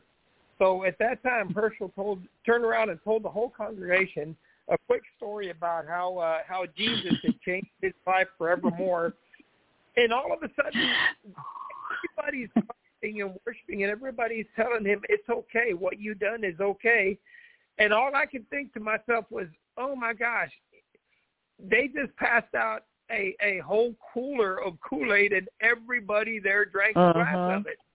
Every one Wow. of them. I mean, it just it was amazing how how Pastor George just turned around and said it's okay. You know, we we hold the same promise that that was given to um to King David, and and and you're going to be okay. And it was appalling because everybody everybody clapped and said that he was forgiven and everything was okay. You know, but there's nothing new And- Wow. Uh, Paula White did it with uh, the other guy that used to be president. Uh, so I mean, Yeah. there's, there's There you go. new under the sun. It's just it's the same old Right. demon. It's, it's a demonic spirit. Matter of fact, I want somebody to do. I need a Bible scholar out there. Somebody call in. And in the Revelation, the Bible's talking about a dragon that is spewing out water. Dragons don't spew water. Dragons spew out fire. Go back and find that Right. scripture. That's it. What you're going to find it. out is That's that it. it is the it is the church that's allowed the uh, Lucifer himself to show up and use the the, the the the imagery of the Holy Ghost and the church to do the bidding for the devil himself. Wow. Because in the scripture, everywhere water is mentioned, it's the Holy Spirit. It's the troubling of the water but, uh, by the moving of the Spirit. Y'all going to make me come in here and get uh, theological with you. Uh, but at the same time, though, you cannot have the two. A double-minded man is unstable in all his ways. A dragon is double-minded when he's spewing out water. So you can't follow that dragon at any cost. When he's spewing the, the hate of, of, of the venom, venom Mhm. and, and the fire, and when he's spewing out the water, because then he is using the church to do his bidding. And the Bible says Wow. in First Thessalonians that that in the last days there would be a falling away. That's it. That's it. Yep. That's And it. falling away from the good book. Well, it, it sounds like we're pretty close to those last days, right? Uh, because people keep falling away Absolutely. from. They keep falling away. Yeah. Well, wait. They said they said President Obama was the was the mark of the last day. Well, What, what did I that, miss here? That would be true. Well, that would be true. Well, well, we also this we know, uh, Miss Rihanna and and Pastor Cooper can back me up, and you all can back me up. Here, everybody.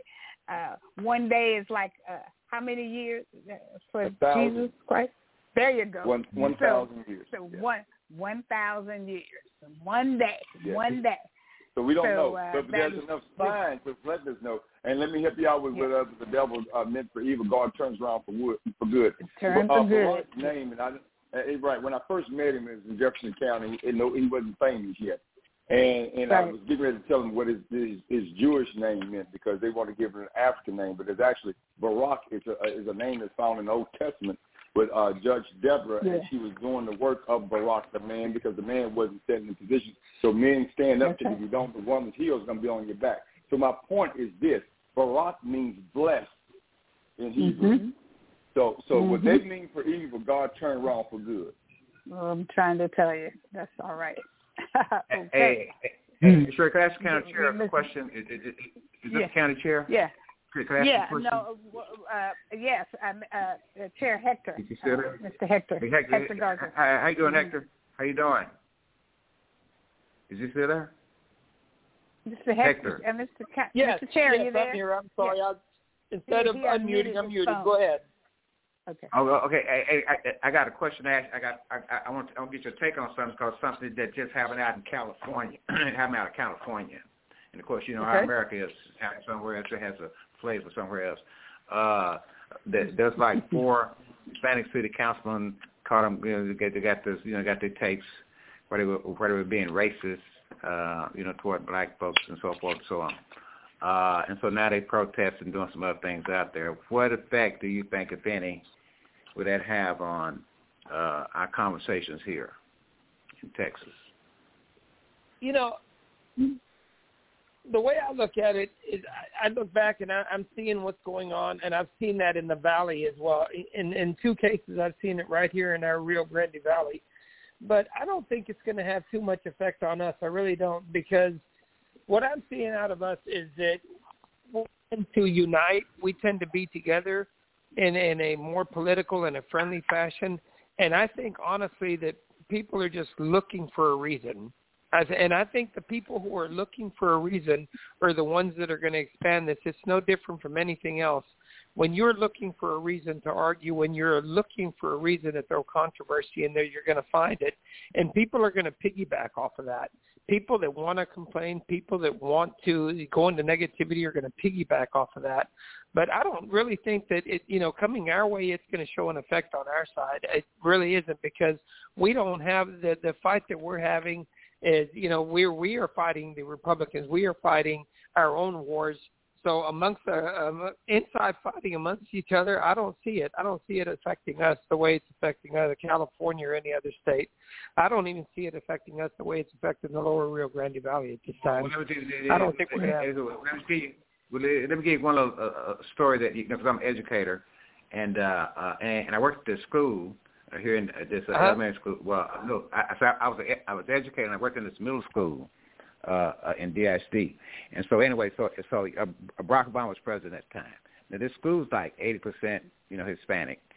And so anyway, so uh, then so that that that that, that did have, that had something to do with the principal too, but you know it had something to do with politics too. But anyway, when so so when Black History Month came around, uh, you know, first of all, you know they didn't do, you know they didn't want to do it, but they had to go on and do it. So when we did it, so we in the gym. so they started naming all the you know all the past the recent past presidents And when they got to Barack Obama, all of them booed. Boo! I was going, wow, mm-hmm. wow. You know, oh, wow. wow. You know. Are you serious? Wow. Really? Wow. Yeah, that's what I was saying. I said, "Wow, you know, man." I said, "What's that? You know, what's that about?" You know, but and, and at the time, you know, Obama was trying to get immigration passed. Republicans baited him into uh doing, you know, doing certain things at the border to show that he was going, you know, you know, be in it, and then they never did anything. So even though you know he did, you know, did what he did, you know, but the, the at the same time, you know, they just kind of left him hanging and just played politics with it, you know, start telling Spain, hey, you know, he's the reason you ain't, you know, you can't da da da whatever. So yeah, I mean, I know what happened. I'm just saying, you know, that that, and so I'm just saying that having worked having worked with young kids and uh, you know a mix you know, of all races, uh, the whole time, uh, and, and I started to get on Hispanic kids about the N word right? And then so, uh, uh, uh, and I've, I've, and during the whole time, I've never, and this is true, I've never heard a black kid call a Hispanic kid wetback, spick. Right. Uh, you know, I didn't. Those, I, those, neither did I. I've never, I've never no. heard them do that. You know, and, and so, and so what I be trying to tell my Hispanic friends, hey, you know, you know, y'all need to, you know, we need to try to be a little bit more respectful. Now, I'm just getting it from the kids, so I figure they got it, you know, you know, they, they probably to do it, you know, do it at home, probably evidently. So I'm just saying that, you know, so there are some things we need to work out here. Is what I'm trying to tell you. Oh, absolutely, I agree. But you know, you you look at it, and what the only thing that comes to my mind is demographics and, and upbringing. Okay, because me being a minority myself, being being being a Hispanic, you know, in the town where we grew up as kids, and, and we grew up in Onarga, Illinois, and boy, you couldn't get any more racist than that. I'm telling you. You know, when when we were 10 years old, you had to run home because you know you were a minority, and we were either black or Hispanic, and we are going to get, you know, we are going to get beat up after school no matter what. Okay, but mm-hmm. where we were growing up, you know, the minorities, the black and the Hispanic, tended to bond together and it was our livelihood. It was our way of saying, "I got your back, you got my back." You know, so honestly, I've seen that throughout everywhere I've ever lived. I've seen that, and I've never seen a division between the black and Hispanic community. I never have. Now, I can see it. I can see it if if some parents were to start in a demographic area so where some parents will start, you know, don't play with that kid or don't play with Johnny or don't play with him because he's white or don't play with him because he's black. But I I've never experienced it. In my almost sixty oh, years, I tell level. you, no, I've never they wasn't to that level. Uh, no, they wasn't to the level where you know where you know I don't you know don't play with that kid. No, no, they wasn't. You know, it wasn't right. to that level. Uh, again, you know, these are kids. Kids, they just you know they just pick stuff up. They pick it up from right. their house. They pick it up from their you see what I'm saying from their ether. And so you know, and, and that's where the danger I'm just saying, comes in, picking it up from the elders. Yeah, yeah, yeah, Right. and, and so I'm just saying that you know, saying, and I've and like I said, I've had some frank conversation with them where they told me that you know, hey, you know, that's what they, you know, and, again, what they say is to tell me is that is that uh, you know they can just you know like being on you know being white or you know whatever you know they can get more you know make their life easier. That's what they told Right. to me. You know, so so you know, so a lot of them. So so right now, that's what's going on here in Texas the Hispanics are being, you know, being, you know, same thing. You know, hey, you know, y'all better than black folks. You know, we like y'all. You know that type of stuff. And so now, and so now, you know, when you talk about Hispanics and what's and voting, they say, well, we vote on economic issues. Really? But I'm I'm saying that's what they're saying. yeah. know, so so so. But but if you, you look know, at it, if you look at that on the flip side, if you look at that on the flip side, what better way to divide a party than to flip one Right. There you go. There go. What better way to divide the people and to divide a party than to divide to divide the two powerhouses? Because I'm going to tell you exactly. That's the- my point. That's there my you go. point. That's what That's they're trying point. to instill in our kids' And that's what I'm that's saying. what they're trying to Exactly. Yep, that's what they're trying to do. But you know, us as parents, us as educators, us as community leaders, us as just uh, just members of the community. You know, you don't have to be a leader. You don't have to be in politics. You don't have to be in anything. But it, it's our job to educate our children, to educate our grandchildren, to educate you know everybody, and tell them you know we are better than this. You know, this is who we are. You know, and and uh, no matter what they try to do, I think we can counter it, and we've got the the the educational skills and the the the linguistical skills to counter that and to tell everybody this is Well- not us. You know, try as you may, Well, but you don't succeed in fighting us. Well, hear what I'm telling folks. Uh, heck, heck, telling folks this. There's a new coalition being built as we speak, right? It's going to be led by, uh, uh, you know, Beto and, and and the Valley, or it's going to be ran by the Hispanics, uh, blacks, and the white coalition. The whole, you know, the whole uh, coalition. So uh, I'm just saying that that's what you know. That's, I'm, I'm- that's how I see it because Beto's a blue dog Democrat. So you know that I, I think that's the way it's you know it's going to go. So we're going to see what's going to happen. But hopefully Hispanics realize their power's over here because we have moral authority. That's right. And, and I, I- think that once we get Beto elected into office, I think a lot's going to change. You know, the same way with the Governor Ann Richards. Once you get somebody in there that can really make a difference and start caring, I think it's going to be a trickle effect. I really do. I think it's going to carry on to to to to to everybody. You know, it doesn't matter what race or color or creed or you know, it doesn't matter. I think it's just going to carry on and they say, okay, let's start doing what's right. Not let's start doing what's popular. Don't continue to drink the Kool-Aid. Don't continue to be, you know, hey, you know, just because everybody is doing this, that's not what I'm going to do. I'm going to do what's right. And I think it's the direction where we all need to go as a country and as a county or you know as a country we need to do start doing what's right instead of what's popular. You know the party agrees this the party says this the party says that. It's time to get away from what the party says and start doing what one personally thinks and what you feel inside and that's start doing the right thing. And once we start doing that and i think that beto's going to bring out the best of that i really do. Here in texas i think that he's going to bring out the best of that and he's going to start seeing and and you know what? I'm not going to blame it all on him. I'm not going to give him all the credit for that. I honestly am going to give the republican party the credit for this because they themselves are the one opening the eyes to everybody. Okay they're the ones making us look at women's rights in a different way. They're the ones making us look at everything in a total different way and saying okay this is what you wanted. Now the people are going to speak. Now this is what we're going to do. And I think that's what we're getting down to, to doing what's right now. So I think the people will unite and they'll be able to see past this and say, you know, it, it's it's because when you look at the minority, once again, when you look at the minority, they are now the powerhouse. The Hispanic and the black community are the now the powerhouse. And if we were to get all of them to go out and vote, you know, I think that uh, change, a huge, huge change would take place, and I think that it would self-fix it. Everything would. Like I said again, you know, like we vote, you, you know, black folks we vote like 91st percentile in a block. Hispanics vote like 60-40, and, and I know why that is because Hispanics come from different regions of South America, so they don't have a shared kind of a block mentality like we do. Since we were, you know, we were based, you know, based here. Uh, but but basically, Hispanics they vote like 60-40, and, and and they need to get that up to at least 70-75. If we can get them up to 70-75. But you Yeah. know, uh, uh, again, you know, again, a lot of them been promised because you know, white is a status, or a bunch have been promised white status, and and, and Yeah. you know, they put on You put on the birth certificate and everything. So but that, that's the know. block that we're working on. While I have the chairman on, on, online, good hearing from you, Hector. Uh, there's uh-huh. an organization uh, in the state of Texas called the Black Ministers Coalition of Texas, and they have mm-hmm. committed to 500 African American ministers uh, on a call this Thursday at uh, 7 p.m. times 20.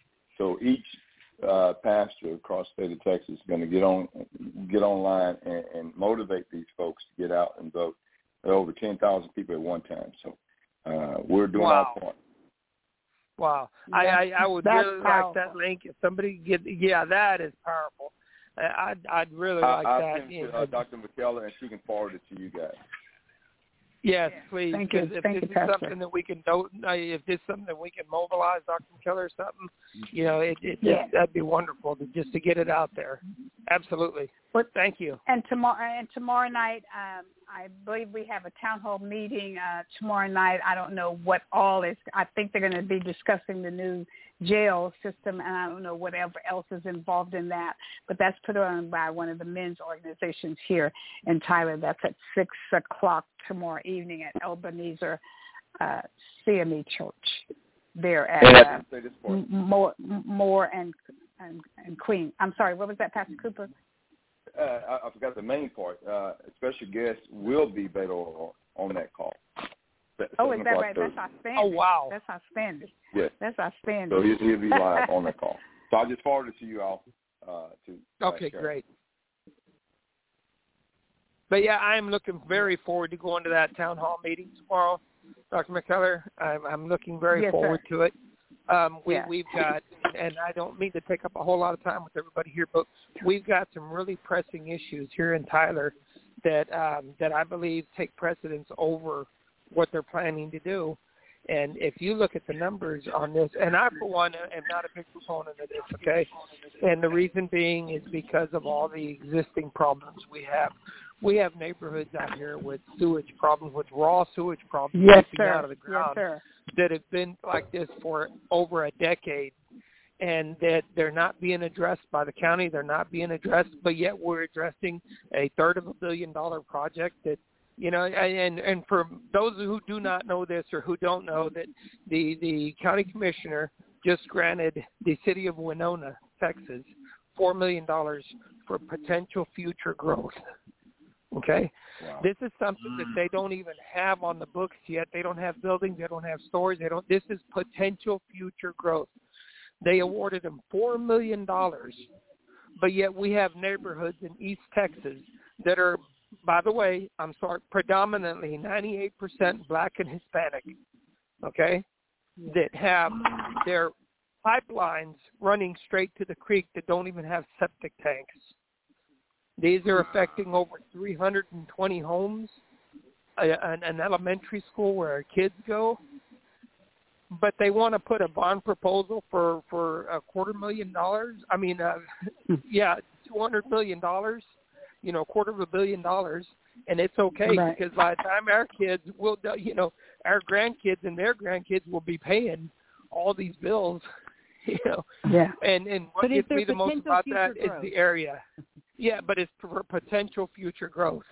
Wow. You know, but we're not taking care of our county problems right here in Smith mm County because we're going to give it to an area like where they might have growth later.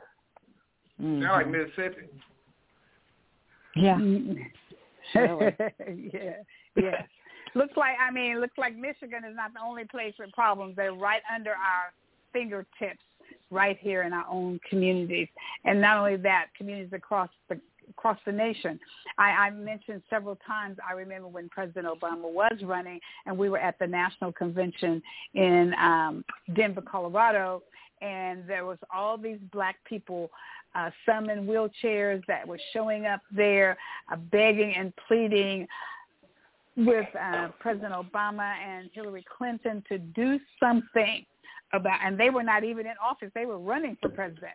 Do something wow. about the water that's killing the people in the southern uh, states. Uh, I think that those people I met and talked to them extensively, my sister and I, uh, they were from Mississippi and Alabama, back down in there somewhere in one of those states. But but I, I'm pretty sure that some of those people are no longer with us because you could see uh, that those people were ill and that they all were suffering with the various cancers and, and different things. So you know that it had to be uh, the water. They knew that it was the water that they were drinking that was poisonous to their system. Well, yeah. listen, guys, this has been amazing. Thank you, uh, Pastor Cooper. Thank you for that information. I, I'm, I, and we all know, we know this to be a fact that the African American communities always disseminated their information out to the communities via our churches. And so it, it's refreshing uh, to see uh, how how Dr. William Barber and, and Pastor Cooper and all of the pastors and preachers uh, and bishops throughout uh, throughout the uh, the America that have coming together and pulling together and making sure that the parishioners and the people in the communities get the information that is so needed in order for for us to make sure that we get everything that we need uh, in this country. It's 10 o'clock. Uh, and uh, do you know where your children are? Uh, yes. So we're going to turn everything over back over to Miss Rihanna. Uh, it has been outstanding. Guys, thank you so much, Mr. Williams. It's been amazing to have you. Uh, Mr. Chair, thank, thank you. you. so much for coming in. Uh, we will continue to track the story of finding Miriam and bringing that quilt back to America. And remember, Tomorrow is the last day, as the chair has told us, to, to get registered to vote or change anything that needs to be changed. We're going to make sure that Miss Crystal and her husband gets registered to vote. And we thank you so much. And remember, early voting begins on the 24th. Don't wait until November the 8th, Election Day. Get busy and vote early and take somebody with you. Thank you, everybody. It was a great show tonight. And now we turn it over to Miss Rihanna. Good night, good night, Brianna. Good night, y'all. Good night, good night. Get good night, quilt. everybody. Get that quilt. Get yes, that sir. quilt. Yes, Bring sir. to the African Museum. Yes, sir. yes, and I will. I'll post the information for finding Miriam on our uh, episode page as well. So everybody, please go check that out. Thank you. Thank you, and good night. Thank you, Miss Rihanna. Yeah, Miss Yes. Wife, I said I, I, I feel you. sorry for her. Go ahead. Go ahead. And I'm I'm gonna flip over I'm gonna flip over to CBS 19 and I'm gonna watch what our amazing uh, uh, reporter covered for us and so I'll make sure that uh, that Mr. Williams gets a recording of that. Thank you guys. Thank you so much. I, I'm sorry, Miss Good night. I didn't mean to take over your time. All right. No, All right. no Good night, problem. Good night, everybody. One day, when the glory comes, it will be ours. It will be ours. Oh, one day, when the war is won, we will be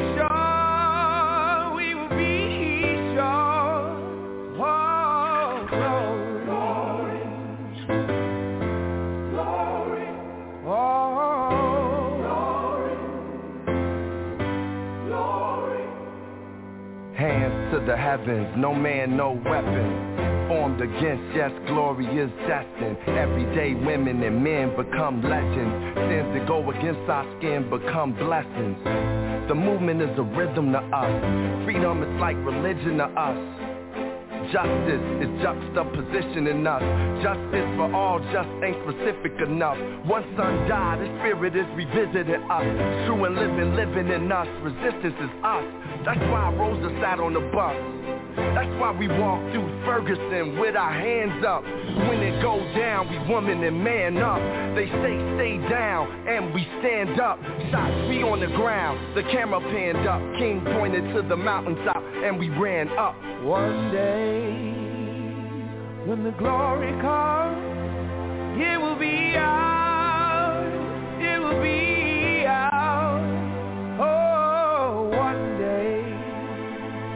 when the war is won, we will be sure.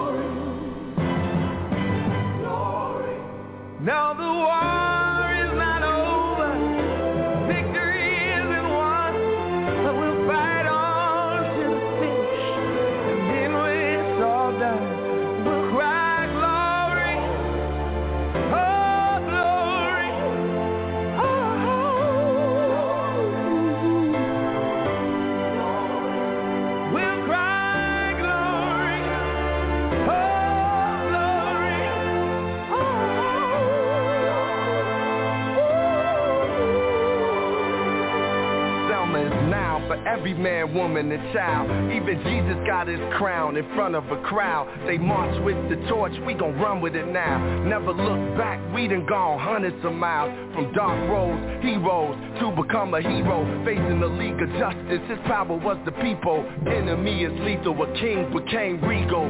Saw the face of Jim Crow under a ball ego, the biggest weapon it's to stay peaceful, we sing. Our music is the cuts that we bleed through. Somewhere in the dream we had an epiphany.